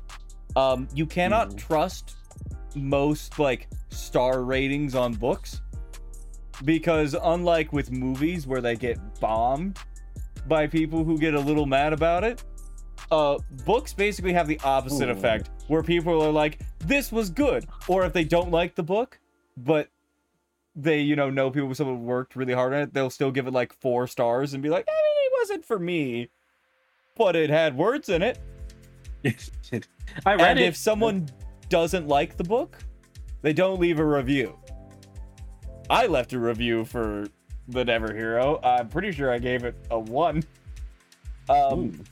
I don't know if I put anything down about it, but I'm getting distracted on the actual plot because even while he's doing all of this stuff, he's still constantly going, "Man, why did this have to happen to me?" Maybe you're Uh," I'm ripped. was me, baby. Was and me. like he's constantly like musing on the fact, he's like, even if I save everybody, nobody will know that I saved them. God, it's like being a hero has no reward. Do I get sent back in time if I just just just for me to know? After this thing, do I get sent back in time, or does everything else get back back back in time, and I'm like perfectly still here? Like, if I rob people while I'm saving them, will their money return? Yeah. Fuck. Pointless. I don't want this job. I quit. now Maurice has become the rel- so to be fair, I will say that that part about it is interesting the whole redo. Nobody knows that you were there. Haha, suck a dick. Yeah, it's all Um, good, man. But that's really the only fucking thing that Okay, I have a question. merit. Yep. Would the story have been better if Homeboy was actually down with the clan? Was he he, just ready to go pop pop? Uh, no, because so much of the there are, I believe, two total fights in the book. One about Ooh. two hours in, and the Ooh. second one is at eleven hours in. Ooh. So, like, I'm not gonna sit here and be like, man, there should be a fight scene every X amount of time, and that's why this was stupid. I This is a will say though. 12-hour book. I will say though, the lack of any kind of what could be described as rising action, which is like shit's heating up, is astro fucking nomical. Like so little happens in this book that it was painful. For 12 hours? It's At least uh, Tribe it's gave me 90 action. It's ninety percent him training and talking with his hot neighbor. Uh, you just you just keep saying hot neighbor. I'm Because that's it's a boy. basically how it's fucking talked about. Is it a boy? Oh, you said her. Never mind. Yeah. Also, fucking. Fun fact his hot neighbor works for the government because her dad's a high ranking general. And. Her dad's a high ranking general. And this. uh, her brother died by the fuck. By some. Was killed by someone who had readings similar to the weird fucking space readings they're getting from the Oh. main character. So Oh. it- her brother was also in the program, definitely as a person trying to save people, but they can't figure that out, and he was killed by the aliens. Also, the if I remember correctly, did that happen in this book? It did. So, Ugh, this has become so become a review of the Never Hero. This is the last thing I'm saying. The main character lives with two dudes and a girl. The girl had a boyfriend who was an army dude who was a fucking asshole. Cause of course, every fucking army dude is an asshole. None of us are nice at all. We're all just fucking dickheads that just want to get laid and fucking hate women and shit. Whatever. To be fair, look at you right now. You already shitting on this guy. I ain't fucking he had a point. I'm just getting broken. listen. He fired the first shot. I'm just swinging back. Um, but that guy is a fucking dick. They get in a fight after he starts to train because, of course, his testosterone finally starts to run. He's a man now, and he can beat up the dickhole asshole fucking boyfriend. Because what power fantasy? How could you call it a power fantasy if there wasn't some dickhead misogynist there for you to beat up? Look, we love beating up Those are my dickhead favorite type of misogynists. people. Uh, those are my favorite type of people to beat up. listen, I believe that the misogynists do deserve to be beat up, but also, fucking, don't put them in specifically to have them be an asshole and then get beaten up by the main character and have everyone look and be like, oh my god, why did you beat him up so hard, man? You didn't have to trounce him like that. God had to pull you off the guy. It's like, I Nah, get it. Are you- justified? No, no, no. I'm a I'm gonna be that character who turn around. Are you actively giving sympathy to the dude who shoved your head into a toilet with piss in it? um, I need your answer right now. Whose side are you on? Now, again, I don't remember if they held him back. I do remember them being like, "Oh my god, wow, you really didn't have to beat him up like that." Oh, how Oh, should I beat also- him up? Gentler. Then, then Did I caress his head? the asshole army guy goes to the army chain of command and goes, "I think this guy's a terrorist." Private, shut the fuck up. Who told you to come talk to me? And then they fucking pay him to spy on him. Oh, I know. They paid him to spy on him initially before that because of the fact they started to get the readings and they're like, oh my god, people die when this reading's around. We need you to watch him because he was dating the guy's roommate. I mean, yeah, I can see that, but sir, Also, for the he's entire actively beating the shit out of me. for the entire story, one of his male roommates had a crush on the female roommate, and it's like, wow, you guys uh realize how weird that would be if y'all started dating? You live in the same house? There two other people here? No? No, do you have actually no experience living with people of different genders? Okay, moving on. Look, I don't understand. Date your roommates. But the character is reluctant to the point of considering quitting and not doing it, literally up into and during the final battle. Like he's just getting the shit beat out of him. He's like, ah, why did it have to be me? Ooh, ah, ooh, ah. And it's just like, I understand you don't want to be here. You said it 10 seconds ago. Stop reminding me and fucking do something to stop getting your ass kicked, please. No, I'm gonna be I'm gonna be honest. That's where I draw the line. I cannot just watch someone get the shit beat out of them and not really fight back. Especially when the people are trying to kill you. That is the most proper time to actively defend yourself. And then what was all this working out for if you wasn't to defend yourself? Why'd you pick up that stick? it also the reason why I started working out is because the thing is like ah it doesn't just give you super strength it enhances the strength you already have so he's like I gotta get swole For what? to fight the aliens Oh, I thought you didn't want to fight. I don't but I Then why are have you getting slow? because I have to I can't escape it if I don't do it people I die know you. Uh, I know you didn't want Hey. to spend your entire time uh, specifically reviewing this. are you But this are you does, giving me the hook No, this does transform into a question that I have. Um, one of the next talking points is trying to understand, or at least uh, divulge into how a reluctant hero um, works within certain stories. What kind of stories benefit from the inclusion of such a character, and what stories do not? Do you think that never hero benefits from having a reluctant hero on top of the other problems uh, loosely touched on? so here's the thing the reluctant hero archetype really works in this scenario this is very much a fish out of water kind of something that like if someone just walked up to me and went hey you have to go fight a massive fucking you have to go fight alien winston from overwatch with your bare hands guns don't work you gotta beat him i'm gonna be like the Who fuck knows, like I the am?" shield hero? I can't, I can't even beat a regular girl. I, I ain't the shield hero. I'm out. legit i'm just gonna say like the fuck i am what no i'm not fucking fighting it we'll give you a million dollars i don't need a million dollars if i'm fucking dead I mean, do I get the money either or? All right, well, my million fam- dollars you don't no My fam. wants don't to kill yourself for a billion dollars Look, Moral of the story. I don't know how strong. Look, I don't know how strong Winston from Overwatch is. If fucking an emo can take him, so can I. i'm not fucking gonna touch that one but it just i- that part it makes sense. If it's just like hey there's an alien there fucking if you're not military trained with military gear fucking get out of there. Like that makes sense. If you fucking listen if you put a horde of zombies in front of me i i own swords. I'm gonna pick up a sword. I'm not gonna run to the middle of them and be like, "How many of you can I kill?" I'm gonna be like, "I'm gonna go to like the left and try and get around you guys. If you come near me, I'm gonna bap you and keep you away from me," because that makes sense.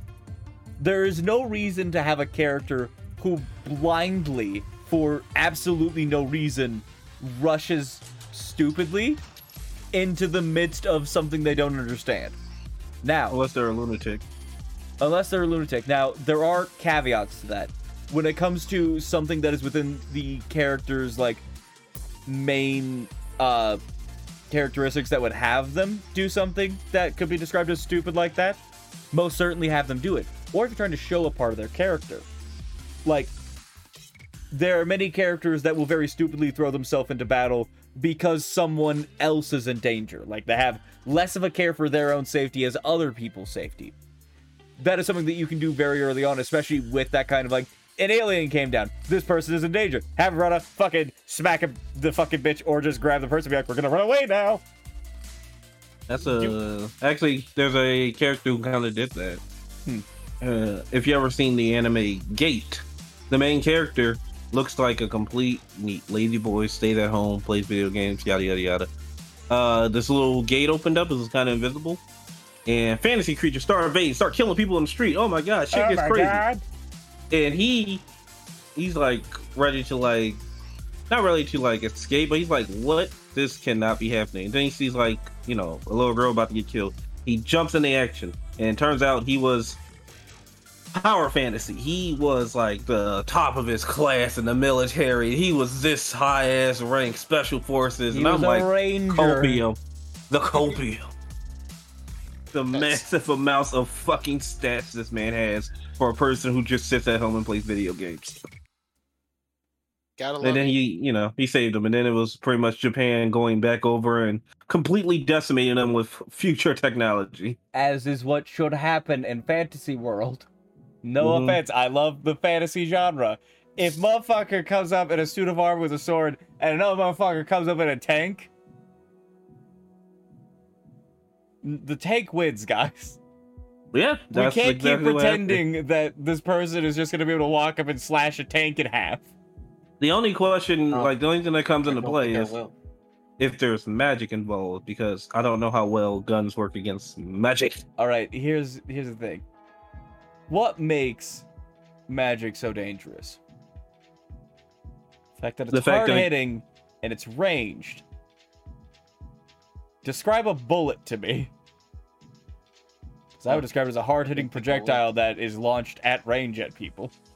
See, see, you're just thinking of an offense. I'm thinking of defense. Like shield's a spell. So is Big Rock. Yeah, Big Rock, which is called Meteor. No, I- that's look. called a 105 howitzer.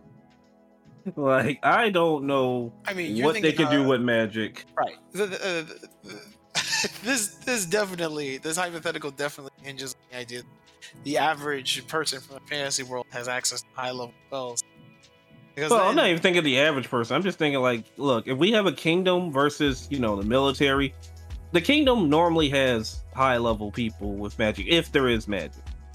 And depending on the levels of magic, if a motherfucker casts witch, I I guess we cast nuke.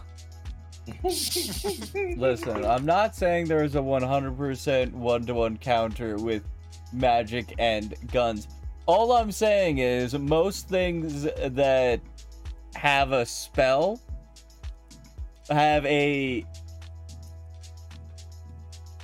uh transferable thing of uh gun.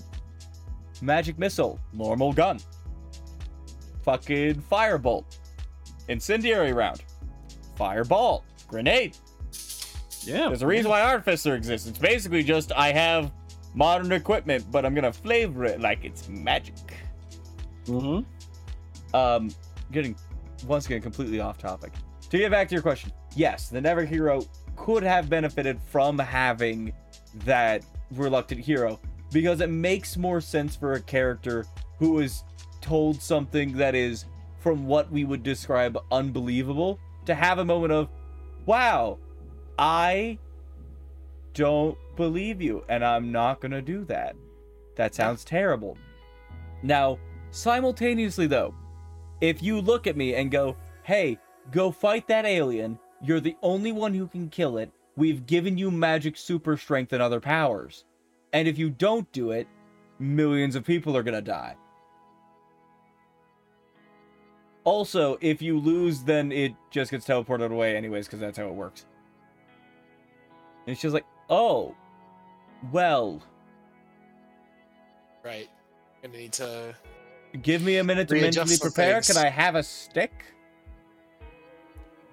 And then it, it's it, it it's time. It's time to rumble. Yeah. As I said earlier, for me, the most, the biggest problem I see that reluctant heroes fall into is the fact that they keep staying reluctant after the point of no return. Eventually, you are going to have to, you know, get in there. Or, in the other case, which I would love to see, fucking go somewhere. Like, you keep staying here, not making a fucking choice. Why if you're are not you here to help, Leave. so you do have a point. Um, this will loosely tie into the benefit of uh, having reluctant uh, protagonist hero the sort of inspiration that they become to learning how to do something against these seemingly traumatic and impossible odds is a very worthwhile thing to tell. Uh, but that definitely has to come with the very intentional building of a character who understandably was reluctant to participate in whatever situation they find themselves in, to going, okay, now I got to do something. Best example that we said so far, Aang realizing that him running from home possibly led to the deaths of his loved ones and many people pulled over. He's like, okay, now I got to do something. Do we have an example then of a kind of story where this type of character probably doesn't work as well in this one Black Summoner. Black Summoner? That is a very decent anime. Could you Uh, basically, the, the the reason why I'm calling out Black Summoner, and it's not just Black Oh, Summoner, it's just a lot of isekai. Um, in the story of Black Summoner, the guy is reincarnated and goes into the world to get a chance to live. Elvin. And yes, Kelvin. Um, I'm not gonna say his name because it's fucking stupid. Uh, and he gets reincarnated as like an S rank summoner, and it's supposed to be like really, really prized in the world he's in. Doesn't matter. He's a reluctant hero because he wants to lay low and just live his life because he doesn't even have memories from before he was reincarnated because he he sold his memories to get extra skill points. That's funny to me, but that's not the problem I have. The problem I have is they already had heroes in this world. And they do this constantly in Isekai, where they already had heroes going around doing stuff. He comes in, and all of a sudden he's more powerful than them, and then shows them to be completely incompetent, invalidating the point of them being summoned to begin with yeah. and then he has to solve all the world's problems. So fucking great. And then Yeah, every a fan. character in the show is wanking him, saying he's great. And you see this in isekais constantly, and it's getting annoying. I understand there's supposed to be a power fantasy, but I don't want to be sitting there every episode watching the support cast jerk off the main character. For He's me, so great. He did this. He did that. He's solving all the world's problems like nobody else can fucking do it. Everybody else is just so fucking incompetent. It's annoying. Yeah, that's the biggest problem I have with power fantasies in general. It's not really a power fantasy if everyone else is an idiot. Like Yeah, yeah. to be a power fantasy, you have to be able to either a overcome the problem or b just you know be strong enough to beat it without them being foolish. Like how not to summon a demon lord. It's a power fantasy, but the people he's fighting, he takes seriously. They're not pushovers. And You have to think about it. I almost said uh reincarnated as a slime. Because Even that's a power fantasy. yeah, it's absolutely a power fantasy. Everybody in that show is incompetent without the slime. Like and, and he he just accidentally looks great because he can Oh, no, think no. slightly better than everybody else. Oh no, no. See, the thing is this. Or he has OP abilities. No, no. Here's the thing. Even in slime, even his like subordinates, they aren't incompetent. But the people he fights, once he gets to a certain level, they stop being incompetent. Like, uh, Milim, is whatever you say her name, she could absolutely beat the shit out of him. Yeah. She chooses not to beat the shit out of him. Like, there's a bunch of people who could probably beat him. We will never know because he's now Demon Lord and much like he's gotten stronger as well. So, you know, now we're back to that point. But frankly, we're looking at it and it's not really like frankly, sometimes I look at it and I'm like, this ain't really a power fantasy. This is Stardew. This is Stardew Valley. It definitely fucking feels that way. Like that that's just that's me if I ever became ultra powerful. I'ma build a town. I want my own place. Um But yeah, he um keep going. Uh, that's all I got with Black Summoner. Everybody's incompetent uh, until the uh, he, he, I, I I just don't like the nobody can do anything without the main character energy. It's just annoying. Yeah. and it's so common in the reluctant heroes genre like i don't want to do this uh but i keep being forced to do it because i'm the only one who can do it that alone it's fine but the if the only reason you're the person who can do it is because everybody else is stupid or incompetent that that's not that's not a good look It- it's like idiocracy uh, that that movie uh, where everybody becomes an idiot, and then this guy who was considered an idiot before he got frozen is the smartest person on the planet. Simply because everybody else is stupid. That movie was pretty funny though. I mean, it's pretty accurate to modern time. It it is accurate to the trend we're going down. You don't get to become president for solving basic math. True, Trump can't solve basic math, but he has people. He's got money though. One Listen, plus one when equals we- bankruptcy. when we Screw the electoral when we college. move I got out of the age of money winning elections and we move into the age of basic math skills wins elections, I'll be dead, but I'll be happy and dead. I won't be. I'll, I'll be a vengeful spirit. I'll be alive and murdering. Hater. Anyway, what do we have next? The long pause. Not sure. I think we kind of went through yeah. everything. No, exactly. There's uh, No? one last talking point left, even though we've already given plenty of examples. This was us just trying to work through all the other talk. Uh, I would like to get into example of a reluctant character. Do like maybe one that we haven't talked about yet, and one that we don't like. Uh, that we go out of our way to go ill. Man, we we have done that so many times already. We have, we have indeed. But there's so many examples. I I I could do it again. Yeah, I mean now since there are so many, just really exhaust all of the. All right. Let's see another. Man, I had my whole talking points planned you, out for the uh, good ones. I already did my Frodo. Can you uh? You know what? Here's a fun one. Give me that Why list don't you guys throw me a? Let's do this. We'll force each other to talk about reluctant heroes. Throw me a reluctant hero that I know, and I will explain whether I think it's a good or a bad one. Pitch it to me. Let's see. I don't know who you know. You do. Reluctancy. Reluctancy. I've only recently gotten super close to everybody, so I actually. Liar. In fact, we actually talked about a little. Spooderman. Many interpretations of them, but for now we will stick with specifically Sam Raimi's 2000 Spider-Man, uh, acted off by the great Tobey Maguire. I say it like he's dead. He's not dead. That would be the late great Tobey Maguire for it to be him dead. Cool. Then the great Tobey Maguire. I've I take nothing.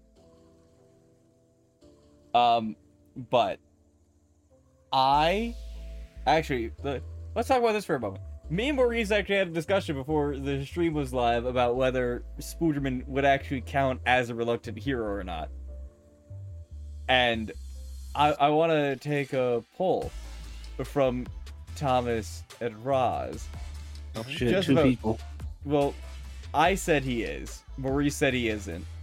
I believe I I don't know if I convinced him to my side, but I just want to know, do you guys think that he counts as a reluctant hero or nah? Uh, for me, he this version of specifically is.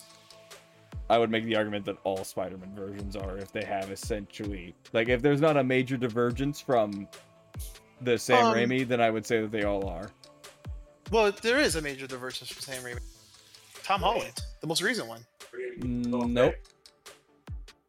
Yeah, we'll get into that later. But Ross, Sam Raimi's uh, Tobey Maguire Spider-Man, reluctant. Uh,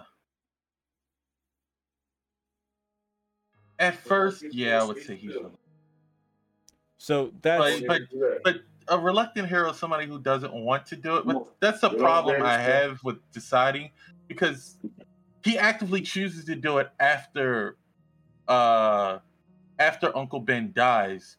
There's nobody forcing him to do it, or there's no reason for him to do it somebody other is than the though. fact that uh his uncle died. so and that's before that, he never never does any hero stuff. Mhm. That is actually the crux of the argument. He is a reluctant hero because of the fact that he actively has no plans to become a hero. He, in fact, kind of is still being a destructive little teenage fucking soapbox that he is for a while. And I mean, the thing that pushes him not over that long. it it it's enough time for him to make an initial suit, flirt with Mary Jane, beat up Flash, uh, and find the clipping of the newspaper. and Go, I could go fight I can make money off of Bonesaw. this. because Bonesaw is ready. Because we're fighting around the world. And so he goes and he lies to his uncle. He's like, I'm going to the library, Uncle Ben. And the reason why I say someone is forcing him is because retroactively, fucking Uncle Ben going with great power comes great responsibility and then dying from the grave. Fucking Uncle Ben is just like, you better super because if you don't, you'll ruin my That's memory. not. That's no one forcing him. That's him. That's I him forcing cannot himself. Yeah, yeah. I cannot count guilt tripping yourself as someone else forcing. Oh no, I definitely count it. No. Yeah, I, I, I gotta side with Maurice here. I don't think he's reluctant because he's actively choosing to do it, even if Like, it's uh, he guilt. actively Like, I just only say- choo- time out. He has the abilities. He has the powers. He's not becoming a superhero. He actively has no plans to be a superhero. He's reluctant to do anything of that sort. Yeah, but that's not being a reluctant hero. He never had the plan to do it. It was That's never ex- like. But That that's is not exactly being what a- reluctant. A is reluctant hero is someone given the choice to become a superhero and refusing to, versus He you is given gaining the superpowers. He literally has the powers. He knows he can. That's just- But the first doesn't. thing that came to his mind wasn't, "Do I want to be a superhero?" Like like Yagami. The first thing that came to his mind is, "This is cool." Yeah. Now, if I But may, uh, it's not specifically the um, reluctancy to see the do hero work. We are going to talk about Spider-Man as a hero. Choosing not to do one particular heroic thing, and we'll get to it. But it is a reluctance to take action when you have the opportunity to. And for Spider-Man, Sam Raimi's example is after he does his first wrestling match, gets paid not as much as he thought, has that man get robbed and chooses not to stop the robber. That same robber inadvertently going outside to kill his Uncle Ben. Mm-hmm. His inaction does lead to disastrous consequences, then promotes him to actively go out and sue the majority of well we what we know of as Spider-Man. But that initial I- reluctancy is there. Yeah, I can count that moment, but everything else I cannot count because there's nothing telling him to be a superhero. Just just because you have powers. There's nothing that tells him to be a superhero mean- afterward. Then No, that's him first one to go out there and get revenge for Uncle Ben. So he gets like so he chases down the man. Afterwards, he does not kill the man. The man accidentally gets killed. And he decides on his own self that instead of letting people get hurt, he can do something good and help people. but nobody gives him that idea. No, He comes that- up with that's that why idea. that's why I don't see him as a reluctant hero. There was nothing reluctant about it But why didn't he do it before? because he didn't. First Want off, it probably never even crossed his mind. You mean he My- beat up his high school bully, and the thought never came to him, I could help out other people. Yeah, kids I are would- selfish. If I may, exactly, I- and that's why he's only a hero because of what Uncle Ben said. But I don't see that as being a he reluctant only gets hero. that idea because of Uncle Ben. He is basically forced that- into it by his uncle. He But that has doesn't the make him power. reluctant. He could be. He doesn't want to. He's told that, and even afterward, No. he's told. He's told with great power comes great responsibility. He's told that. He doesn't think anything of it. He continues to do what he is doing, and only after something bad happens, which is generally what has to happen for a reluctant hero to actually do the thing, does he decide, I need to do something more. I'm going to become Spider Man.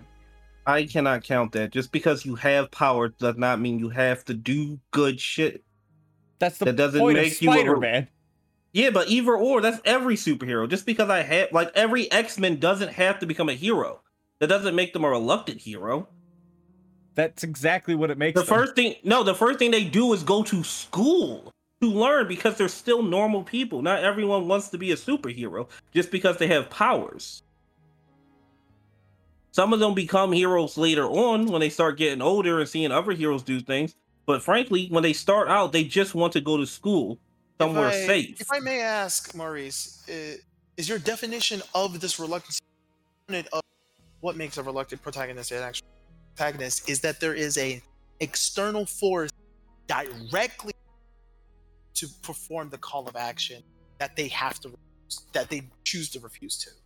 Yes, like for you to be, in my eyes, for you to be a reluctant hero, you have to be put into a situation where it's now up to you to do something heroic or not.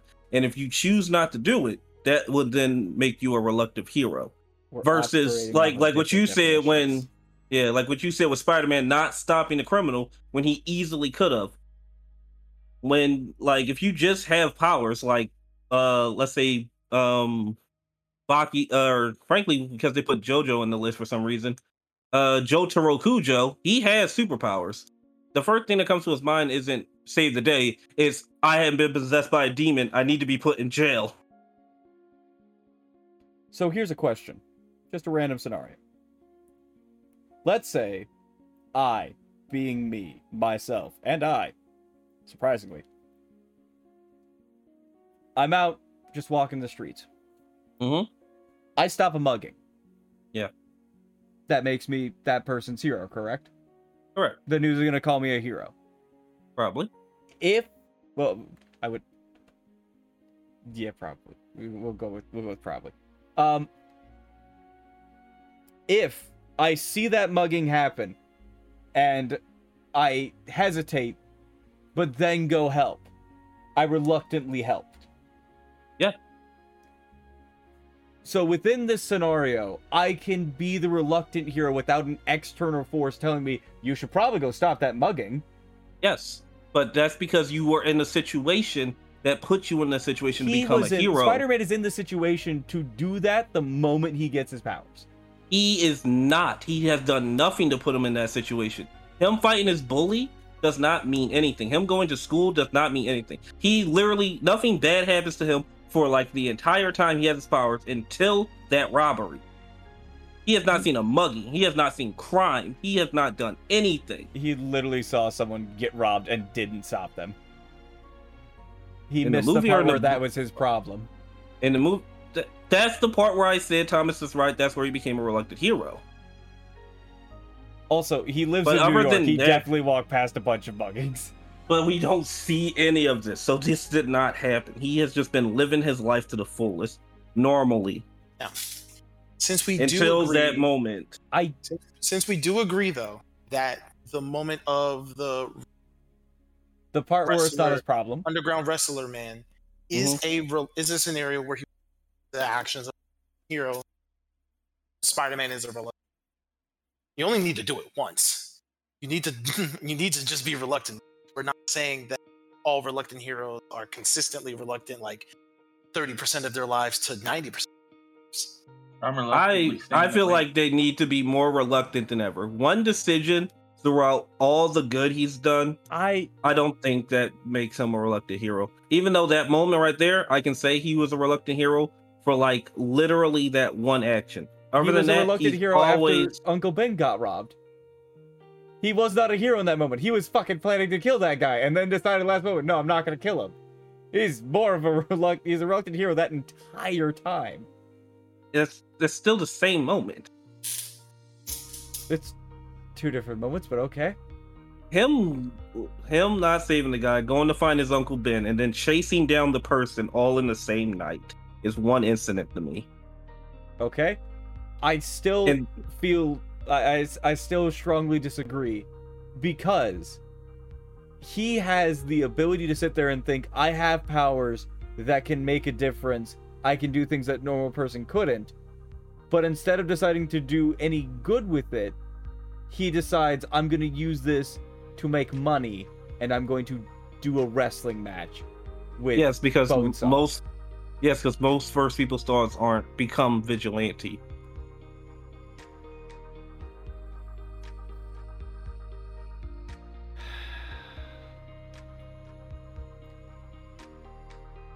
Like I'm not saying he couldn't do that. Like for some reason they also have Izuku very- Midori on this list. But I'm just saying my first Izuku thoughts Midori after is the opposite stupid- of a reluctant hero. I don't yeah, I know. that one. He, yeah, I don't understand He that one either. so but it's like, but like, just because you get powers does not mean your first thoughts should be, how can I help people? I'm not saying It's it like should be me your getting a million thought. dollars, and my first thought should be, how can I help people? I mean, if I get a million dollars, I'm gonna fucking start splitting that s- stuff The up. most common But- thing I've seen when people get powers is how can I fuck with people?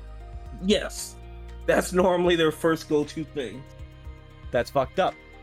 It is fucked up, but that's how people think. It's Some like, how can I make fun of my friends? How can I do this? Like the dude from Jumper. And the first also- time he noticed he had powers, he became a robber. I would 1000% describe him as a reluctant hero. He's a fucking bank robber. He's a villain. Yeah, he is at the beginning, Villain but then he gets fucking chased after by the goddamn fucking Illuminati. Who's trying to stop these teleporters? I want them to stop these teleporters. Let me remind you, they're trying to stop them not because they're robbing banks, but because they are an affront to God. I mean, Because only God should have the Ah, ability yes. to be everywhere church. at once. I mean, I don't have They're the power, so literally that's the their Catholic problem. Inquisition. The lovely, the lovely neo-Christian. No, you gotta love. Look, I'm look, just making sure we're on the same page with this one. Look, look. The person can teleport me straight into the air and drop me. Stop him. Stop him. Wait, You see, if that was their he- goal, I would agree stop with him you. because he can do it. But you just told me that unless he's in a situation, might be probably wouldn't. He actively robs people. That's another reason to stop him. He robs banks. He robs Yes. people. What is Yes, Spider-Man that's not doing? re- He's literally a wasn't reason- super and going, I'll just the take these people's money. the- that wasn't the reason, or you or the neo Catholic Church insisted. Why? You gave me a different scenario, just the other. Like, All right. Uh, the different first guy. scenario, Yeah. the first thing I said about him was he robs people. That was Yeah. Kaiser who told you the other scenario. Uh, that, that's not the other scenario. That's the rest of the movie. the Inquisition shows up and goes, "Hi, we're gonna kill you now." And he's like, "I'd rather not die." They're like, "That's a shame. You're an affront to God." Mr. loads- Samuel Jackson said to kill holy- this man. Mr. Samuel. Jackson very slowly pulls out a knife that's wrapped in a cloth for some reason. It just goes, "Only God should have the ability to be ever at once." He's like, "That's weird. Could you get out of my house?" It's Then not even your house a- You're right. It's a fancy penthouse apartment. that you stole. Right. No, he pays for it with his stolen money. Now there are there are a couple of other examples. But wait, that One wasn't that- that was my Spider-Man argument. You, you I need to make something argument? clear. Sure. I'm not saying that his first thought should be to become a super. That's a straw man of what I'm saying. I'm saying that it should have been a thought along with all of the what can I do to make money to buy a car to impress a girl. And at some point, Why? Because if you're gonna go through the thoughts of the things you could do to be selfish, you should probably think about the things you could do to be selfless. Why? Because that's what I believe. Am I the weird one? Am I the only one that tries Yeah. to think selfishly along No, with my not. selfish thoughts? You're in not, fact, but the- in given fact, uh, a particular uh, a particular sentence. We're talking about a character that legitimately becomes one of the most selfless people that you can. L- Like just as his story Yeah. goes on, like from the moment Yeah. after Uncle Ben dies, this is one of the most selfless people you meet. Period. Yeah. Yeah. so this is the of that same death. person. But that But was we're not. not- we thought should not be thinking that he should. We don't think he had any selfless thoughts before. Oh, my uncle died. Looks like now I have to be 100% selfless all the time. That's not something that just gets turned on after one person dies. when a very important person dies who is one of the most selfless people you know. Now Yeah. remember, this is this is the starting Peter Parker. starting Peter Parker did not really care for other people. He was bullied. Starting Constantly. Peter Parker was kind of a This dick. is the same is Peter. Parker that throws a single punch at Flash. This is the same Okay, Peter Parker that is okay. standing there going, I You're don't still in want the to fight you, Flash. Look, you're still in the movie. This is starting Peter Parker, where he's constantly bullied, constantly harassed, picked on, and like even in the movie, actively the bus driver don't give a fuck about this dude. Actively left him. hmm This is the same person. He at that point in time is not caring about other people. He's caring about the things he wants. And then after when his uncle Ben dies, because of his selfishness and carelessness, that's when he's like, I can't let no one else let this happen to anyone else. This is a terrible feeling that I hate feeling. And he goes out of his way to the extreme to stop crime, to be selfless. He fucking ruins all of his relationships because he's being overly selfless. He cares more about the people's life than his own life. hmm Now, This is what Spider Man is. loud. now, here's a question. With all of that, do you honestly think that he did not have the selfless thoughts? Or do you think that the selfless thoughts went through his head because he's the person that has been through all those situations and he decided, no, the universe has been fucking with me all this time. It's time I get what I want. And so he chose to be selfish instead of not not thinking of the selfless thing, but choosing to be selfish. Either or, but the thing is this. No, no, no, there's the a thought difference. Of there is not really. There is, the because thought of being a hero never went through his head. I don't not think that they one didn't go through point his head. in the start. It you can read his thoughts in the comics. We know what he's thinking. It is not be a hero. It's about how to impress the cute girl in school. This trust me, he does not think about being a hero. Should he? Could he? Sure. That would be a great characteristic, but that's not the characteristic we got of opening Peter Parker. Just to make sure we stick to specifically talking about. I do agree with you. Very original Stan Lee 60s Spider. Travis, your connection. there's something wrong with your mic. You're getting like every fourth word. Uh, I got the entire uh. um, there's pretty much nothing I could do about this though. That's a shame. You're coming You're in too coming fun through now. Talk exactly how you're talking right now. Cool. Keep in mind that we should specifically stick with talking about the Sam Raimi Spider-Man as it is a character from the original Stan Lee 60 Spider-Man, and I agree with you on his front. That man was a active. Did say that he would probably have been a bully himself if he didn't have Uncle Ben die to teach him the great moral lesson we all know he got taught. Uh, what's also important here is the harkening back to a particular couple of words and Kaiser exchanged. It's not a moral failing to not think selfishly, uh, to not think selflessly. Our thoughts are our thoughts. Uh, the the reluctancy does come from a combination of opportunity, uh, as Maurice tries to argue, specifically opportunity given by external, but opportunity nonetheless, and a active choice to not engage in that opportunity. And with that kind of thing in mind, I still think this is Spider-Man is a reluctant hero. Definitely focus on other examples instead of belaboring other parts of his whole story that contrary to his reluctant initial reluctantness.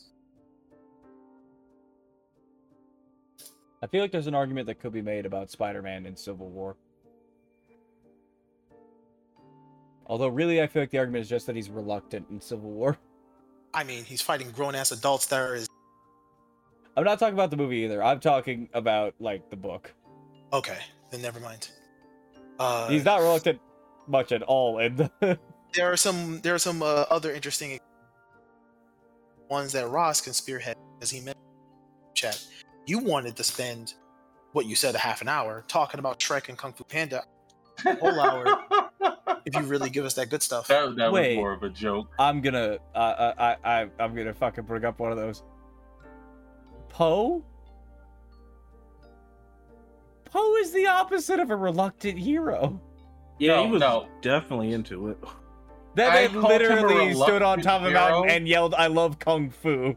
yes, he loves kung fu, but he doesn't believe he himself could master it to a point of being a hero.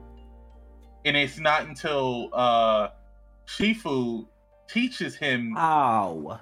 to be strong in himself that he uh becomes what he needs to become. He's not a reluctant mm-hmm. hero though. He's there the entire time, and he's like, "All right, let's fucking do this. All right, I suck." And then he gets bullied by tigers. He's like, "Damn, I do fucking suck." And he does get to the point that he's like, "Man, I can't fucking do this. I'm fucking losing my goddamn shit." But the thing is, is that he doesn't ever run away from the temple. Or does he? Does he go back to the fucking shop at one point? He he Oh, doesn't he- run away from the temple because he wants he to wants- do kung fu. yeah, but that doesn't make you a hero. that doesn't make you reluctant. It makes you the opposite of reluctant. He is legitimately as into this shit as possible. He wants to learn kung fu, but he doesn't want to become a hero Oh no, he one because he thousand doesn't percent wants to be. The, he he wants to become the Dragon Warrior, but he No, doesn't think he's able of the to. movie is Hold- them hold trying on. to convince him to fight Tai Lung. I, I was say I have an important question about. My memory is faded. Mhm. Who was the I villain? love- Tai Lung. It's Tai Lang. Ooh. It's Now, not Lung. It's walk me through. Walk me No, through. Not only They call him Tai Lung in the movie. No, they call him Tai Lang. walk me through. I'm fucking pulling it up. Walk me through the. L walk me through the villain. Walk me through the villain, and very importantly, walk me through any particular scenario in the first movie where Po has a reluctance to engage with our. Uh, You want me? villain That results in collateral damage. I can't You want me to to explain this snow leopard? I 'Cause I- I love to talk about Tai Lung. I love him. of course you do. Your- you your have a He actually is a very- Finally, a finally a worthy talking character. Diatribe will be glorious. before Maurice gets into it, I would like to say, Tai Lang is actually a really fucking good villain. like Yeah. just character wise, it's very interesting, and it works really well for the story. Yes. Here's my thing. Here's look. Tai Lung was adopted by Sifu because, you know, that's what you did back in furry ancient Asian culture. I don't know where Ancient the fuck furry they are. They you know, you just dropped your child in front of a temple and they took care of them. And he was raised by Sifu to become the dragon warrior. He was told all his life by Sifu that he will become it. And he was good. He was good at his job. He was the best, you could say. And then Master Oogway, the person who everyone quotes incorrectly in YouTube videos because it's fucking hilarious, just just said nah and walked away. And Shifu also just walked away. And Tai Lung, heartbroken, went on a fucking rampage to get this goddamn scroll. And then he got beat by Oleg and sent to prison for 20 years, where they incarcerated him in the harshest conditions possible because this man would have whooped all their ass. They had him chained to two giant boulders off the edge of a cliff down in the middle of a pit that there is dynamite strapped everywhere, crossbows ready to shoot at him, and he has this giant turtle shell strapped on his back with with um pressure points or press uh pressure pins all into his back so he cannot move but just breathe. I don't think they fed him. And he's just he's been down there for 20 years because of his rampage where uh they didn't say he killed anyone.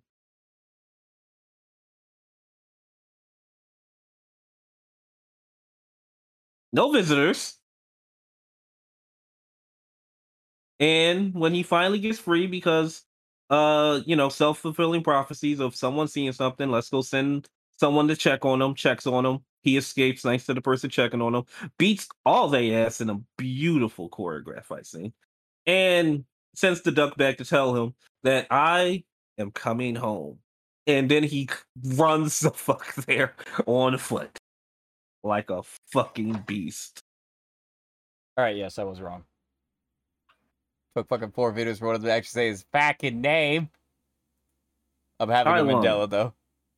people people get people say you know Tai Lung, you know he, he shouldn't have gone on that rampage. You know he's a bad guy for doing it. I say Sifu raised them wrong. Who the hell tre- who the hell trains their child like that, and then does not comfort them? And Yo. then it's like, oh, like he should know how to use his words. All he knows how to do is use his fist. I'm, That's I'm what he gonna- was trained to do. I'm, I'm gonna I'm gonna be honest with you though. Fucking, he liked that shit. He liked that, That, shit. But that guess child what? was born to fucking murk people with his hands. And I blame Sifu. He could have been molded into a good person. Instead, he died. Po actively sent this man to the shadow world. To He hit him so hard to the spirit realm. to to make sure that we tie this back into talking about Po. Was there a point in the first movie where um, maybe in an interaction between Po and Tai Lang, Po showed reluctancy to actually deal with him, and it ended up in collateral damage, be it to property or people. Not Well- with Tai Lung himself. There was a point where Tigress and the fearsome four, Five. five, It's, Five. it's the fine. fearsome five decided that he was not strong enough, and they went by themselves. I mean, Well- that's- that's- again, that's yeah, that's, that's not reluctancy. There- That's Like- just So exclusive, exclusionary. at the towards the the climax of the movie, after the five come back from getting thoroughly whooped, and Tai Lung they- Allowed to return. Yes, to tell the Dragon Warrior that he was coming. Uh, at the climax, uh, Po leaves the temple to go evacuate with the other people. And it wasn't until he had a conversation with his dad that he came back to face Tai Lung. I would like to say, by the way, I still don't think that counts because for Mm. Spider Man. This is no, because Spider Man. it's not exactly Spider-Man because everyone is evacuating, including the fearsome five. No, Sifu told everybody to evacuate because he's going to face down a Tai Lung. There And are he, fireworks uh, going off, so I might have to mute periodically. Po No, didn't you're, think he you're would good. be. I don't hear gunshots. It- Me either. Mm, No, Not loud enough. Crazy. But yeah, somebody needs. Yeah, somebody needs to get shot louder. Over. uh, Po didn't uh, think he was able to fight or beat Tai Lung, and it wasn't until his dad gave him the speech about there's no secret ingredient that he understood the Dragon Scroll, and then went back and said, "Oh, I think I can fight Tai Lung now." Again, though, he was always everyone left. enthusiastic about. There was Yeah. he was always enthusiastic about kung fu, but he never thought he himself could be the hero, and that was the whole point. He he doubted himself, and that was what made him reluctant. It wasn't He- until the Mm. news. He wasn't Mm. reluctant though, because reluctant would imply that he was like trying not to do the thing, and he was trying to do it. He no, never no, no, was no, like, no, I don't We're want talking to. tr- about two different topics. You're talking about kung fu. I'm talking about fighting Tai, uh, No, no, stop. and I'm not. a hero. He wants to be the Dragon Warrior. He constantly is like, I am the Dragon Warrior. I'm going to become the Dragon Warrior. You guys are going to train me. I'm going to become super cool like you guys are. He, all he wants is to be accepted by them and to become one of them the entire time. He does not have a moment where he's like, man, I don't want to be with these people. I don't want to be the Dragon Warrior. I don't want to be, bit, bit. He is only ever like, I don't think I'm strong enough to be the Dragon Warrior. I don't think I'm strong enough to beat Tai Lang. I want to, up to the point that, you know, I'm gonna look at this Dragon Scroll and I'm gonna beat Tai Lang. This scroll is empty. he never says in the movie. He even freaks out and gets scared and says, "I'm supposed to beat Tai Lung." He never wants to fight Tai Lung until The- the, very end after the noodles. The idea that he's afraid to fight Tai Lung, who just beat up the Fearsome Five. it- doesn't he read the scroll after that?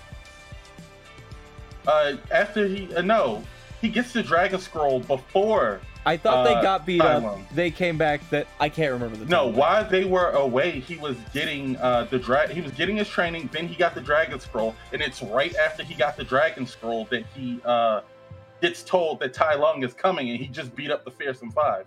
So here's the thing.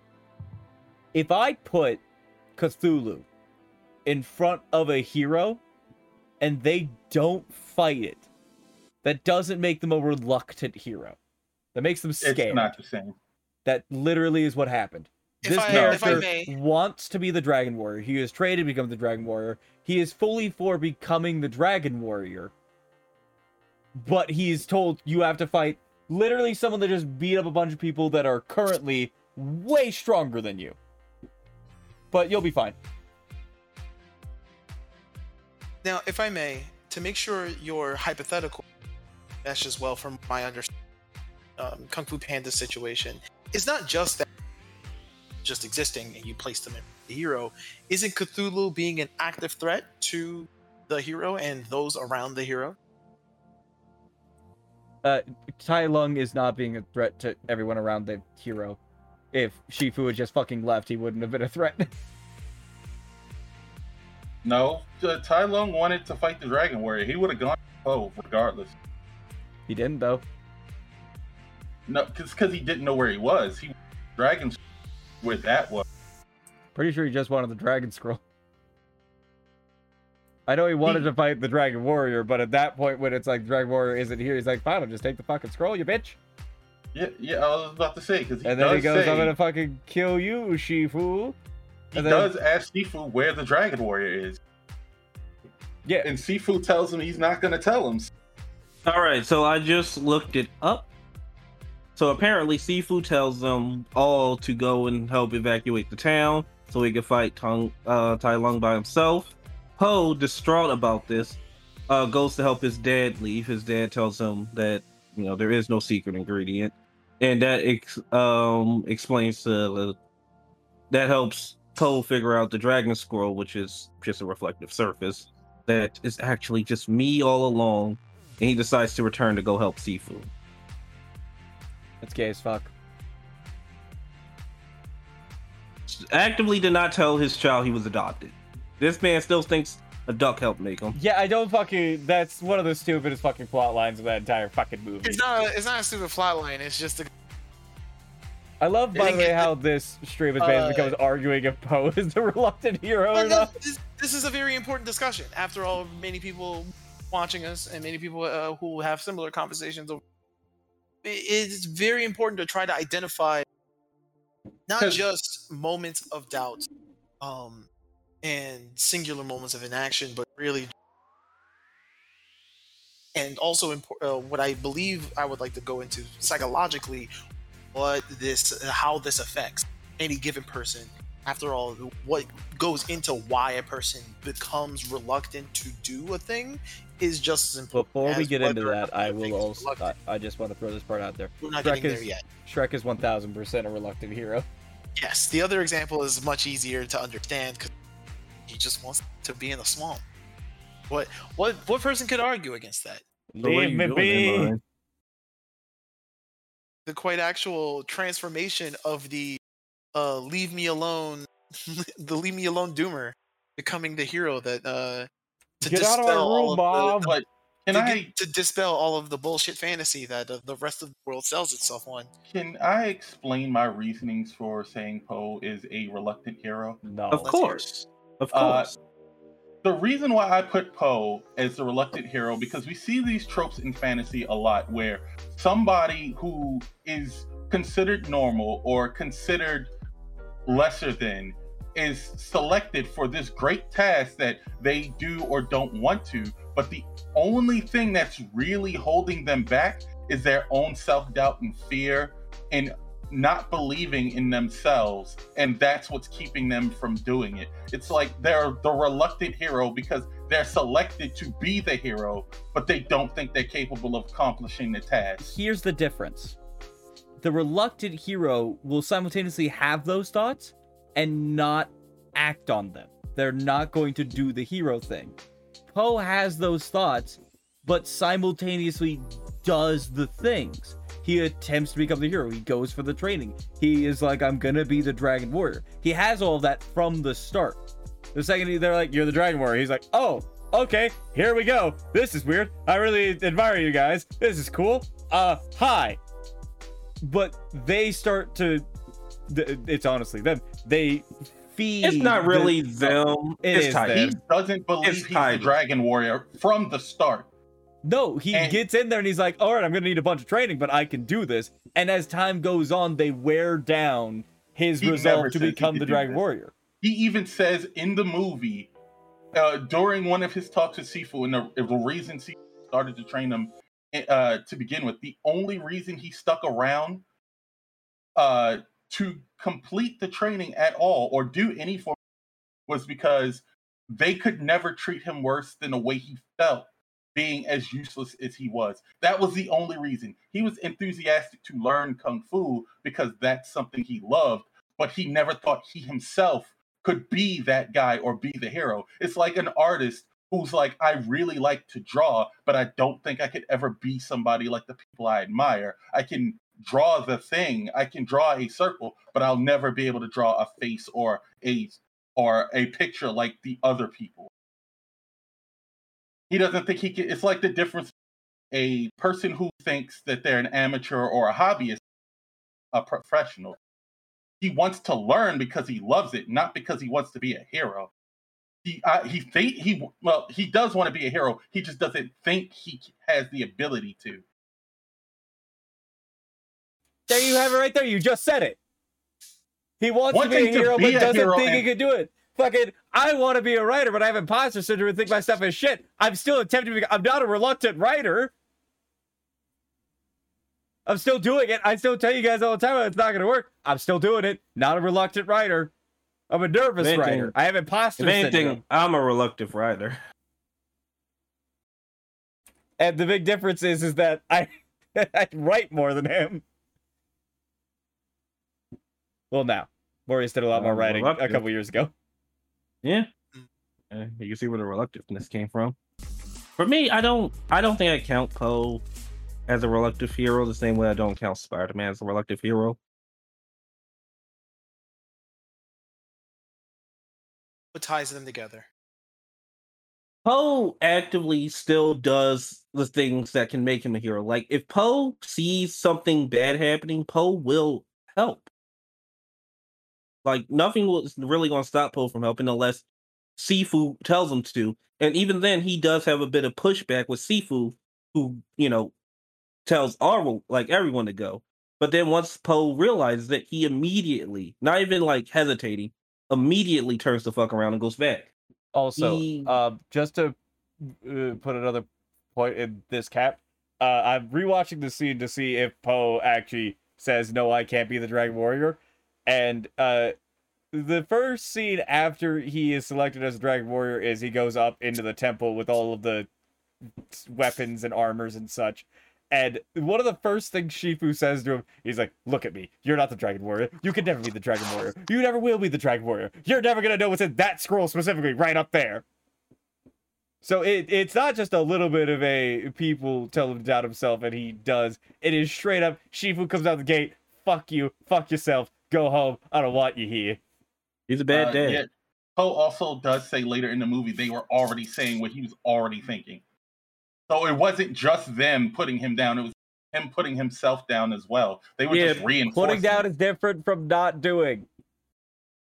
Yeah, like for me, like you can put yourself down all the time. Look at Spider Man; he constantly puts himself, but he will still do it no matter what. Like Po, Po will still do it. He will still do the training. He will go through the work, no matter how many times he's mean to himself or they're mean to him. He does not back down. Yeah, but my argument was he didn't do it until after he started to to believe in himself because of the the new speech. No, I mean even then, like at the start, he's still trying. All he's still learning. that- and the Like- very thing that Po says after he's told you're not the Dragon Warrior, you'll never be the Dragon Warrior, you're not going to see what's in that scroll. So, do you have a ladder, or how does this work? And Shifu goes, "Oh, you think it's gonna be that easy? That I'm just gonna give you the secrets to limitless power?" Like what? No, I don't. Baby, I don't know how this works. He very much is there to be there. He just doesn't know how shit works. But yeah, so I I don't count him or Spider Man as a reluctant hero. Shrek, definitely your reluctant hero. Did not want any part of this shit. Only reason why he did it to get these fuckers out of his swamp.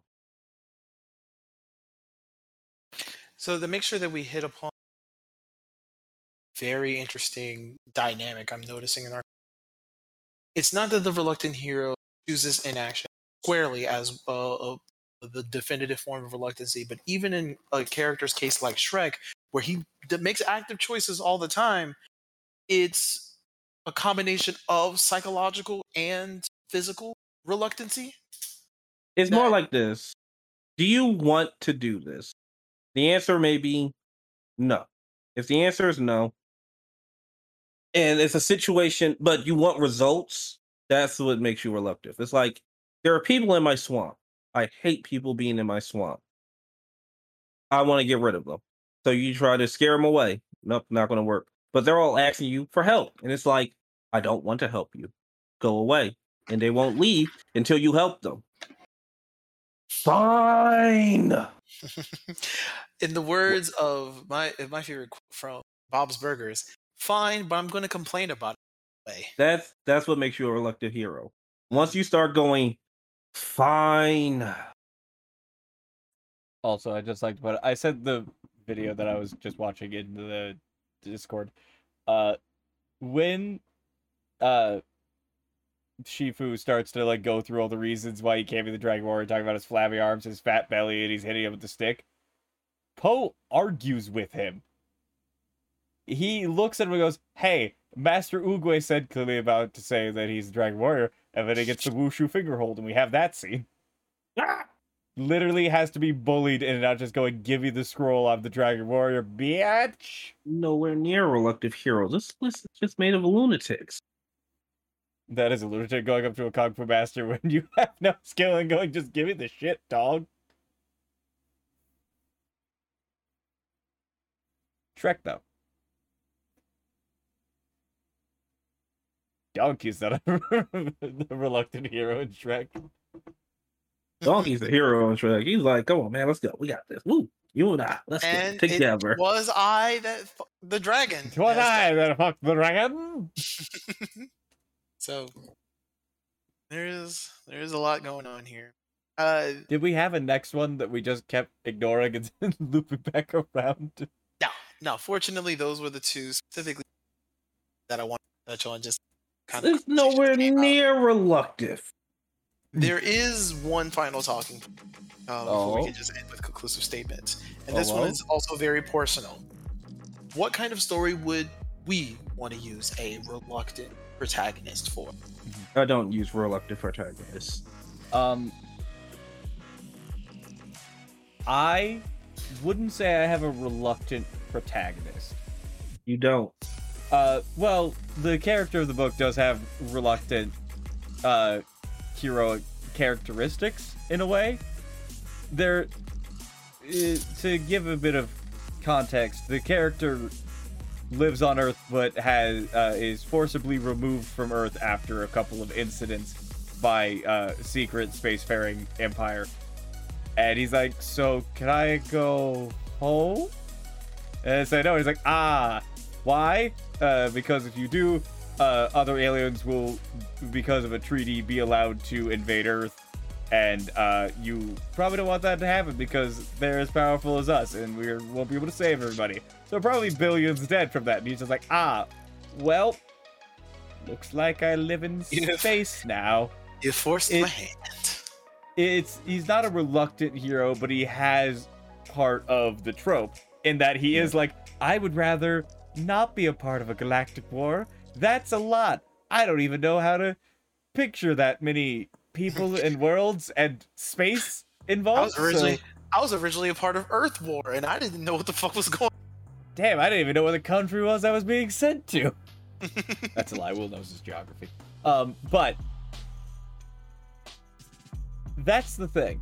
I think that the reluctant hero trope works best if you sprinkle in parts of it. That reluctance and kind of just that input of like a, oh, this is bigger than me, and I don't know if I have the ability to do this. Do I have an out? Like I, that is when I feel like it is at its strongest. When it is just that question of, do I have an out? The answer is definitively no. Well, guess I'm here then. I feel like Mhm. that's the most not the most that should be used but that's about as much as the trope uh, of the trope that i like to use Because if you continue it on after that, especially if you have them consistently going, "Oh, woe is me! Why can't I just go home?" Like That's constantly, it becomes annoying. Right. do you mean it that's a becomes lie? Whiny. I um, and I'm almost wimpish that I uh, mentioned earlier. I'm still on the list of reluctant heroes, Oh, just I- pointing out the liars. I thought that you were talking about what I was saying. Now, here's the thing to like- go along with that. Wait, There's you want a- to hear what this name is? Sure. Levi Ackerman. Yeah, no. Um, but there is a key aspect to that from what I just said. There's technically a different topic. If you do have a fish out of water character who cannot go home and cannot go back to the things that they're used to, I guess. the, Maurice, I'm trying to make a point here. I apologize. You've been making points all day. not. Well, that's kind of the we're, we're- we're streaming a Yeah. podcast where we get writing advice. Yes, I know. Why are you acting? I'm gonna fight you lovingly. It's gonna be very light baps. Give someone else a turn. It's Thomas's turn. Continue finishing your thought, please. No, I don't want. no, uh, I will. I'm about to say, okay, reluctant penguin. No, I will finish my thought. If a character is out of water and they are out of water for an extended period of time, I'm not saying by constantly complaining about it, or if they had a status quo that they had that they have now lost, that they liked. I'm not saying don't complain about it. I am saying limit it. If you have a character complain constantly about the loss of a status quo, them being away from home, or I don't know, perhaps the fact that someone's mother died and she used to own this necklace. It becomes a meme or annoying. Because it's sitting there like, yeah, I know you don't want to be here. You said that five minutes ago. Everyone has that friend. The friend from like high school, like, damn, I had a friend in the second grade who fucking transferred schools and it broke my heart. It's like, oh my god, we all know about Jessica. Stop bringing them up. I never met them. I know that it happened to you. We all lost friends. Or a, a less, uh, a less talking about somebody's life example. Uh, even uh, if we equate traveling with uh, traveling through a car as the journey, the sort of like, are we there yet, or when are we going home, is also a kind of thing of how annoying a character with a reluctancy can Yeah. get. Because So I do. we're not there yet. Please There- exercise any other I- thought. I do can- kind of have to be honest though. Hmm. I, as much as I find it like how much I will find it annoying, I can also understand the character because that would be me if it's something I really don't want to do and was forced into. All like right, that's the here's a difference. if I though. am forced into this and I am not allowed to leave, Here's a question though. mhm, Well, it would be you personally. Would you write a character like that?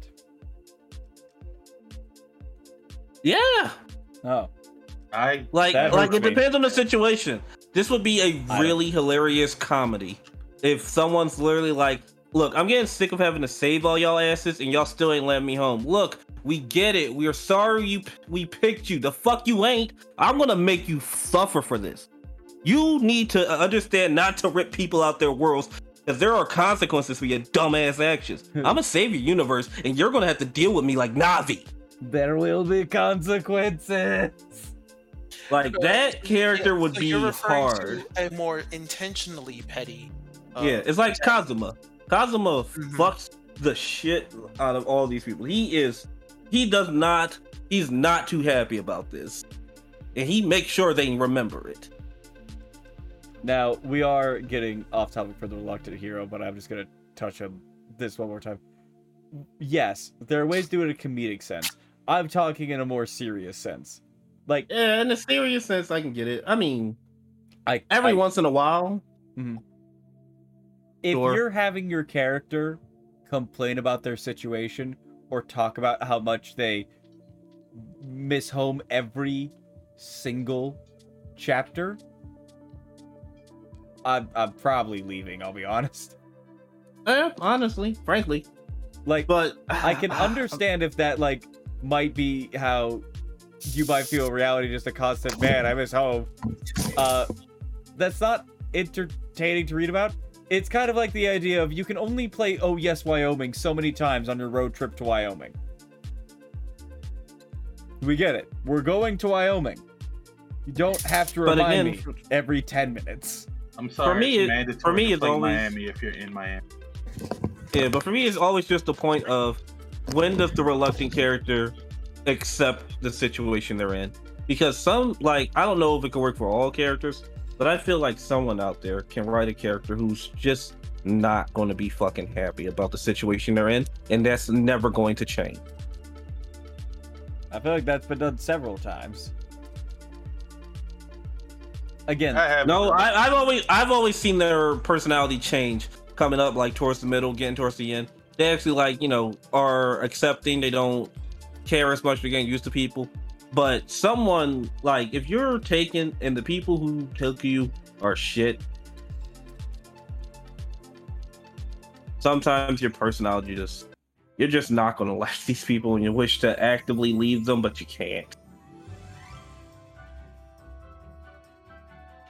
I had a thought and it died. A flood warning. Um, like it's not gonna work for most books, but I don't know. The idea alone Mhm. is interesting to me. Of just the person who gets the work done, but they're never happy about it because they're a slave, pretty much. I don't know. I here's the issue that I have with that. If you have a character that is all misery all the time, you fall into the grim dark uh issue that comes up. Wherein if everything is this bleak gray of misery, it eventually is just mush. It's not misery anymore because you don't have a counter to it. You need I mean, happy. You need to know what it's like to be happy to truly feel Actually- sadness. actually there is a person. There is a storyline that's really good that does this, and I know why I like it so much. It's the old man trope. This is old man Logan. This is old man Clint Eastwood. They're never happy, but they're doing the work. Yes, but that works because that is an already established character who had the highs of being with Logan the best. No, I mean even in old man Logan, like right, like not like the movie. I didn't see the movie, but like in the book, it is a disgusting world he lives in. He is just a depressed fuck. And in Clint Eastwood's Gran Torino, he doesn't like anyone. Not happy, but he will definitely like he's gonna help these poor Vietnamese people next door because even though he's a vile racist, he he just wants to help them reluctantly. Mhm. And he is never nice about it. He will curse them out. He Mhm. calls them names. He says racial slurs to everyone. But no matter if you're white, black, Hispanic, he, he didn't he didn't give a fuck. He does, but you cannot say he's not nice to them because he does become nice to them. He does some very nice things, and he's not consistently the gray, bleaky. Uh, uh, ah, I've got an M1 Garand now. Is he like that most of the time? Hundred percent. But he has Well, his moments where he is not only being helpful, but he has happy moments with them. Yeah, but it still doesn't change. Did you order food? I did. Okay, I know. here. I know. But I can't leave. like even like Stuck in my chair. like even when he had like that uh near the end nice moments with them, he still did not look happy. He was content. And I think he still called one of them a racial slur. He probably. Am I allowed? I don't think I'm allowed to say the word. I, I haven't said the word for a reason. Uh, on Twitch. Good thing I didn't say it. I don't know. I was like, I'm pretty sure the word he used was wait. Just a racial slur. This is why I've been saying racial slur. Yes, racial. Slur. I'm pretty them. sure he was using the one that is generally used to refer to those of Chinese descent. Which Oh yeah, Yeah, constantly. I mean, I can say it, but I don't no, think I'm he just goes, ah, you Viet Cong next door to me. It's like that. No. Yeah, like I can say it. I'm Chinese and black, so I got like two passes. But yeah. Yeah. and that's like That's a reluctant. That's actually a really good example of a reluctant hero is Clint Eastwood from Gran Torino. The fucking Literally fucking doesn't Lo- eat like fucking people beating up. He's not coming out there to save the kid. He's just get off my lawn. All of you. I'm not coming out here to help you. I just want you to not be in my shit. Fucking crazy. Yeah. So That movie's a good Yeah, time though. I so- like that movie. So yeah, there there can be a story where the reluctant hero is just never fucking happy. Even when he got shot, he wasn't happy because he got shot. I mean, Like, I thought a- death was yeah, but I thought death was gonna be like a sweet release to him. Nope, it was bitter. Yeah, I, I am gonna repeat the argument though. I do think he has happy in there though. Like, we we can say he doesn't look happy, but a look Yeah. of contentment I on a mean- character who is literally standing there grimacing at everybody, that's happy. I mean, look, It's even like a when the bit of happiness is been, like- fine, but when the bad outweighs the good, is more is I don't count it fully. Like he's happy for that moment, and then mhm. he just goes off to die. But I think Like, I- that's the point though. Like with Grimdark, you don't want to like have like a large amount of happiness in the Grimdark, but if you do some light happy stuff, it, it the way that I have heard it described is uh, with a drawing description. If you have a completely black page, you've got nothing. It's a black black page. But if you add just very light white line work around something, you can create a very, very vivid picture with just the lightest bit of white. But either or, I feel like you know we can still do the reverse trait where the character is more upset and complaining the whole time they're there, versus you know they finally fall into the mold and they kind of just stop complaining after a while because it's like that happens way too much as well. And I would not. There is no way I could be kidnapped and ever, ever just become content with it. In my notes, I have the other like major uh, pitfall to not fall into is the opposite of what I said. You cannot have a character that I don't think you can have a character where they are constantly, constantly, constantly just in the mode of meh, fucking eh, about the whole thing. But you also can't have a character that comes in like, "Hi there, I'm gonna be reluctant about this," and then two seconds later, they're like, "Damn, this is some dope ass shit." Now you can You- fall in there and be immediately, damn, this is some dope ass shit. uh it it if the character is like hyper against it and then they are suddenly just I Yeah, yeah. do thi- I could run this shit. It's just like what was what was that reluctance for a second ago? Why do we spend fucking Well- six chapters of you complaining your ass off just to have you go damn though, but what about rail guns? Yeah. So, um, I was gonna say sometimes you have to do a balance, but you really don't. You just have to be careful with the character. You have to make them be likable. I mean, like, it's weird because Balance is king. it's not because some stories won't work if you do 50-50 but you could do like 80-20 I'm not saying perfect balance. As all things should be. Hmm, i say balance Oh, I thought you meant the I I would count the balance as what I described earlier, the black paper with just very light line work. man at that point most things are balanced because nothing goes past 120 Uh, my understanding of this situation, having a reluctant character, let alone a reluctant protagonist, always involves a level of uh, where do you want that reluctancy to transform? It doesn't have to consistently be a bemoaning complaint the entire time, unless that is a very intense uh, point in Maurice's uh, very petty, snappy protagonist example. That is an outlier. Yeah, we um, actually that found them. we actually found that one it's uh clint eastwood and Gran Torino Yeah, and old man logan Yeah, yeah, absolutely. Uh, but of course, an idea, uh, harkening back to what I said about particular strength, this kind of really thinking about it having a reluctant protagonist that slowly come that reluctancy, since it is indeed a psychological condition, and much more than just um, any sort of physical set of cir- circumstances. Um, I mean, the physical aspect is also in there because there are, It's a very Heroes. important factor. yeah, like there are heroes who sometimes will see something and just, just do the Frieza. I'm going to ignore that. Especially out of petty reasons. I am petty. Damn, Roz just self-admitted to being the reluctant hero. Yeah, we sometimes uh, get him to reluctantly come on to win. He's gonna be. He's I don't gonna think be he's an ever reluctantly anti-hero. come on to wave. He's just been asleep. That doesn't count. He's reluctantly he's reluctant put off sleep until he could not be put off anymore. But- Roz, the reluctant sleeper. I am. Yeah. I'm just not a fan of the reluctant hero trope. It's No, I again, I feel like the reluctant hero trope works best if you use sprinklings of it.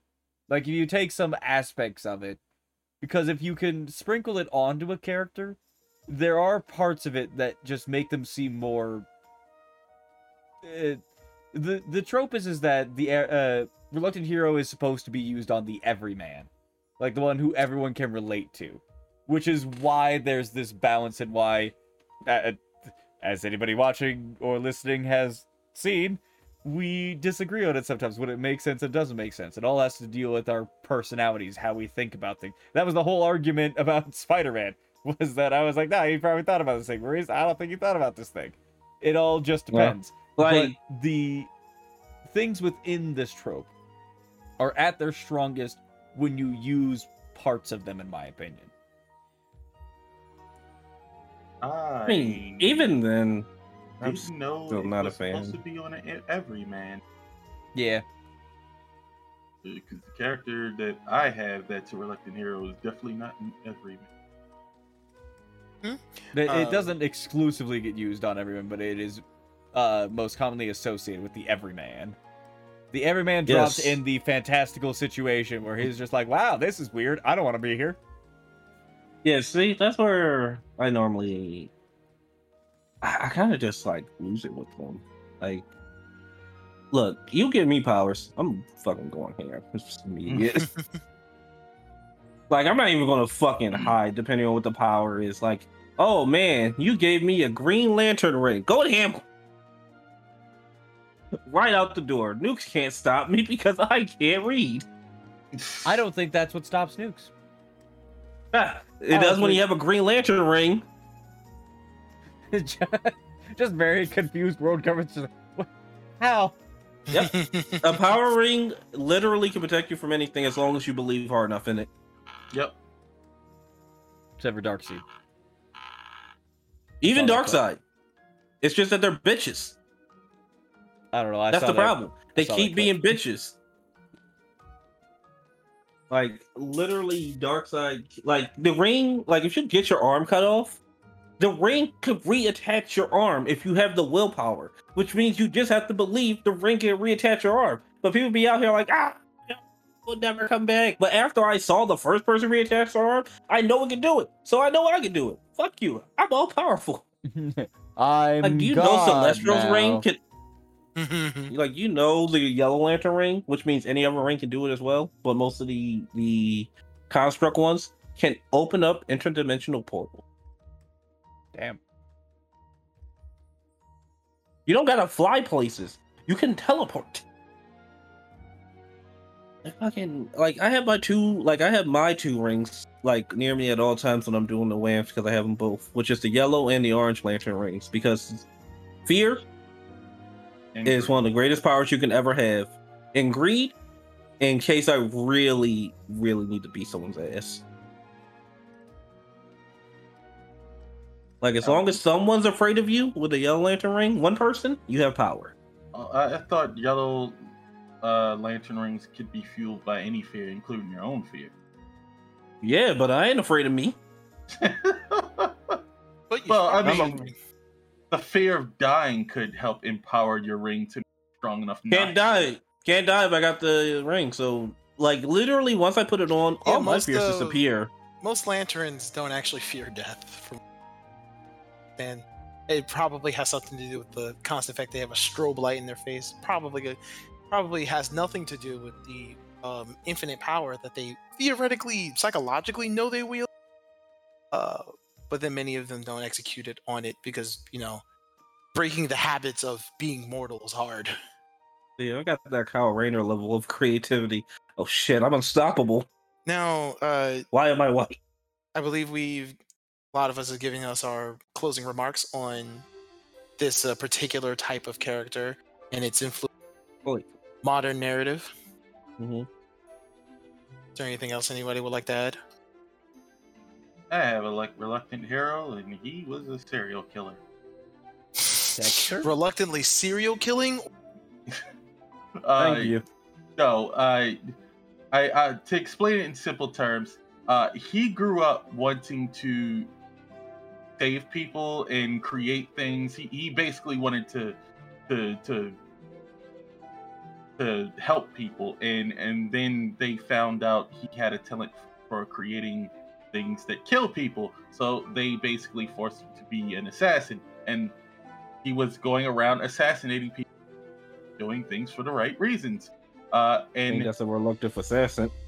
then uh then when he found out everything that was really going on he quit he ran off to be by himself only for the people he was working for to get into a war with another faction. They're both working towards the same goals but they have different endings for how it's supposed to turn out. Uh and they each side keeps trying to get him to go to their side to save basically the world because there's a third threat that they're all fighting against, but they're fighting against each other as well because, uh, you know, different endings. One person thinks the world should be this way, the other person thinks the other the world should be that way, and they think having the guy who was very good at killing very powerful people would turn the tide in their favor. And he's like, no, I don't want to do it. So, uh, all the people who get caught in between who don't want to fight uh, end up going into his territory and while he does not want them there, he d- does not care enough to get rid of them. They end up becoming friends, and they all create this big community. And uh, his community ends up getting caught up in the war again. Mm. And he's like, I don't like, I don't want to participate in this war, but if I don't do something about these two sides fighting each other, everything that I built and all the peace I found is going to be destroyed. So he ends up leading his own army to stop the other two and the third party from fighting each other. And that's how he becomes the. I see. Okay. Yeah. This. Hmm. There are definitely the elements of reluctance. I'm not exactly sure. About the hero part? I, I'm not exactly. Well, there, there's not much hero. Heroics. Uh, I know we ended up dropping that term because it does get you. Uh, it, it has its own discussion we can get into sometimes. But it, I'm not sure if, for your purposes, as the creator of the story, Rob, that you needed to be a serial killer as you described him. Well, I called him a serial killer because he thought he was doing good. Wait, don't don't most war heroes think that? Yeah, and he he thought he was doing good, but he was just assassinating for the top brass that were just in the way.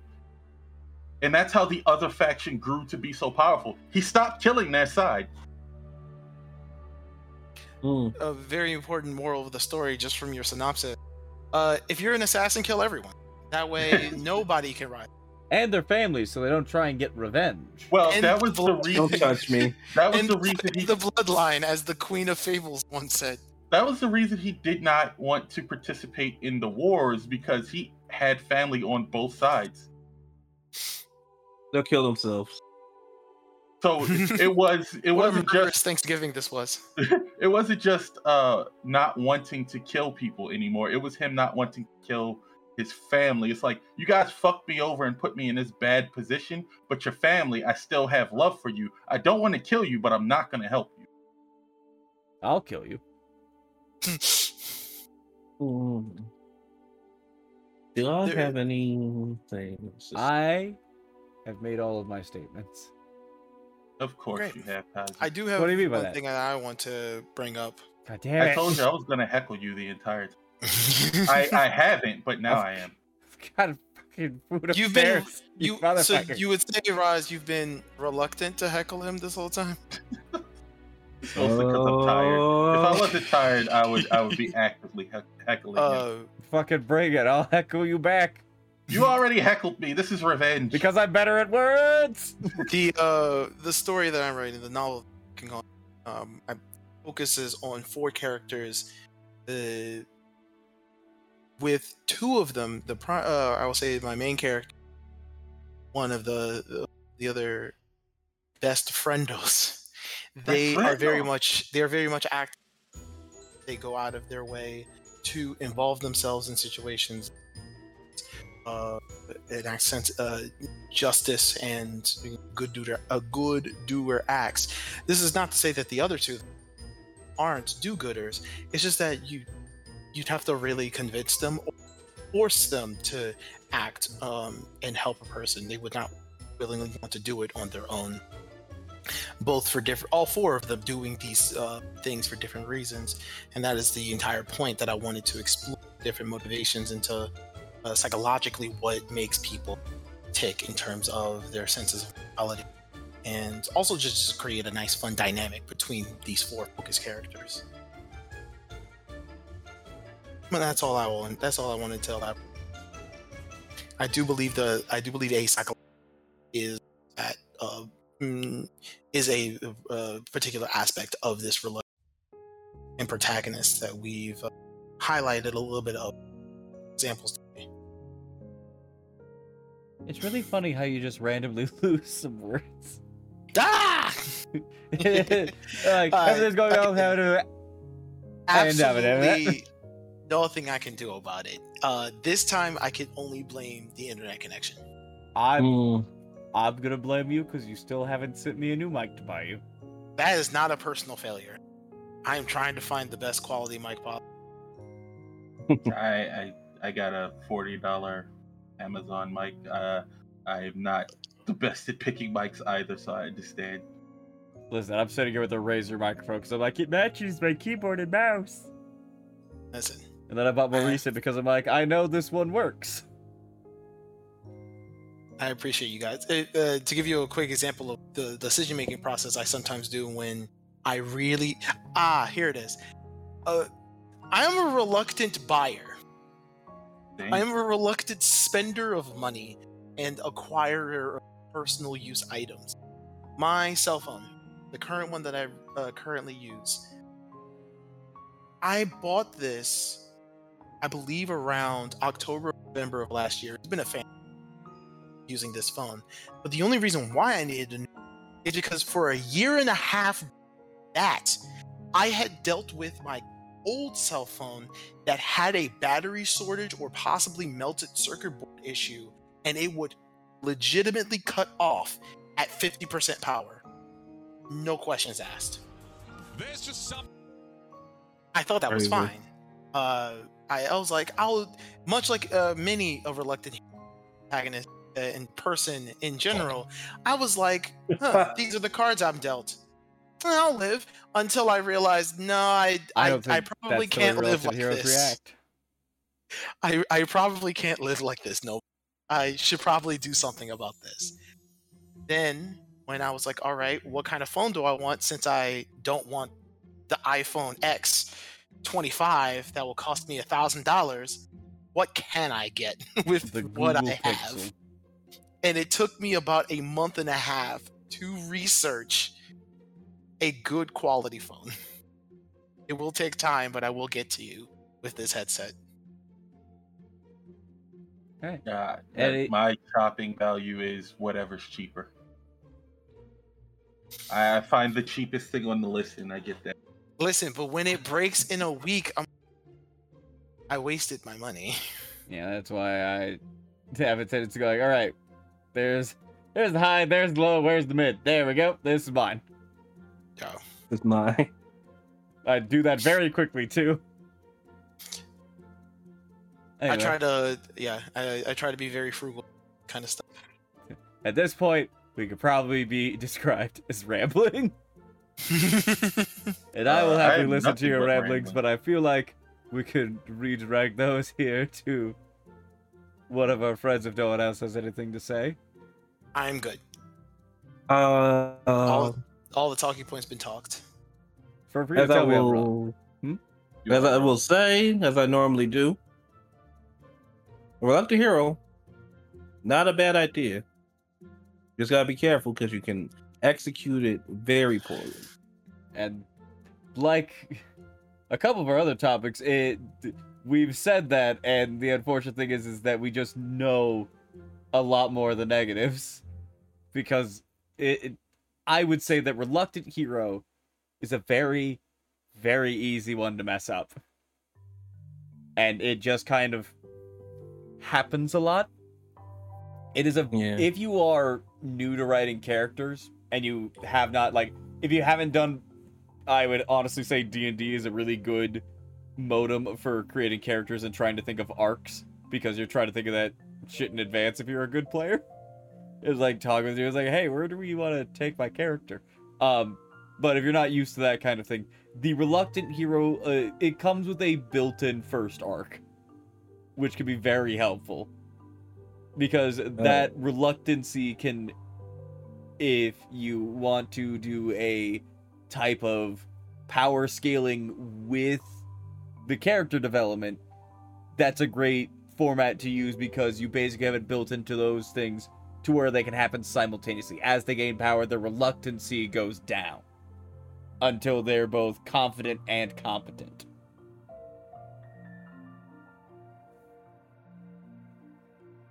Although maybe I'm talking too much. Someone else say something because now I'm self-conscious. something. Go write something. Oh yeah, at that point in time. but yeah, No, um, Thank you. yeah. So yeah, if you do a reluctant hero, just like especially like your first one, you can have them be reluctant at first, but eventually they do have to ease into it because a lot of the other reluctant heroes will be tricky to handle because you want to make them feel realistic, even though they're fighting space aliens, goblins, a meteor that's the moon crashing down on the earth. You gotta you gotta make sure that they are willing to do what they have to do for the sake of everything else. Or they will become a meme and we will yell at them to get into the damn mech, Shinji. or even worse, I will never remember you fond. Or even worse, I'll never remember you finally and just pain. Or I'll Thinking about- complain about you for like an hour of a podcast. Don't make me do that to your character. You worked very hard. You cut you cut out like half your sentence, Thomas. Always. That's not what you said at all.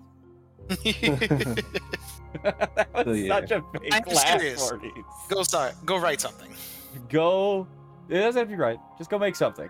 Make art. Go- Make words. Go make go make a reluctant hero. Go make a reluctant hero, but do it well. I mean, what is art but words and color? Pictures. Yeah. They're worth a thousand words. That's right. Ross, say goodbye. He's dead. I dead. don't think I will. Haha. Roz is being the reluctant goodbyer. Goodbye. Uh, that'll never. That will not get old for the rest.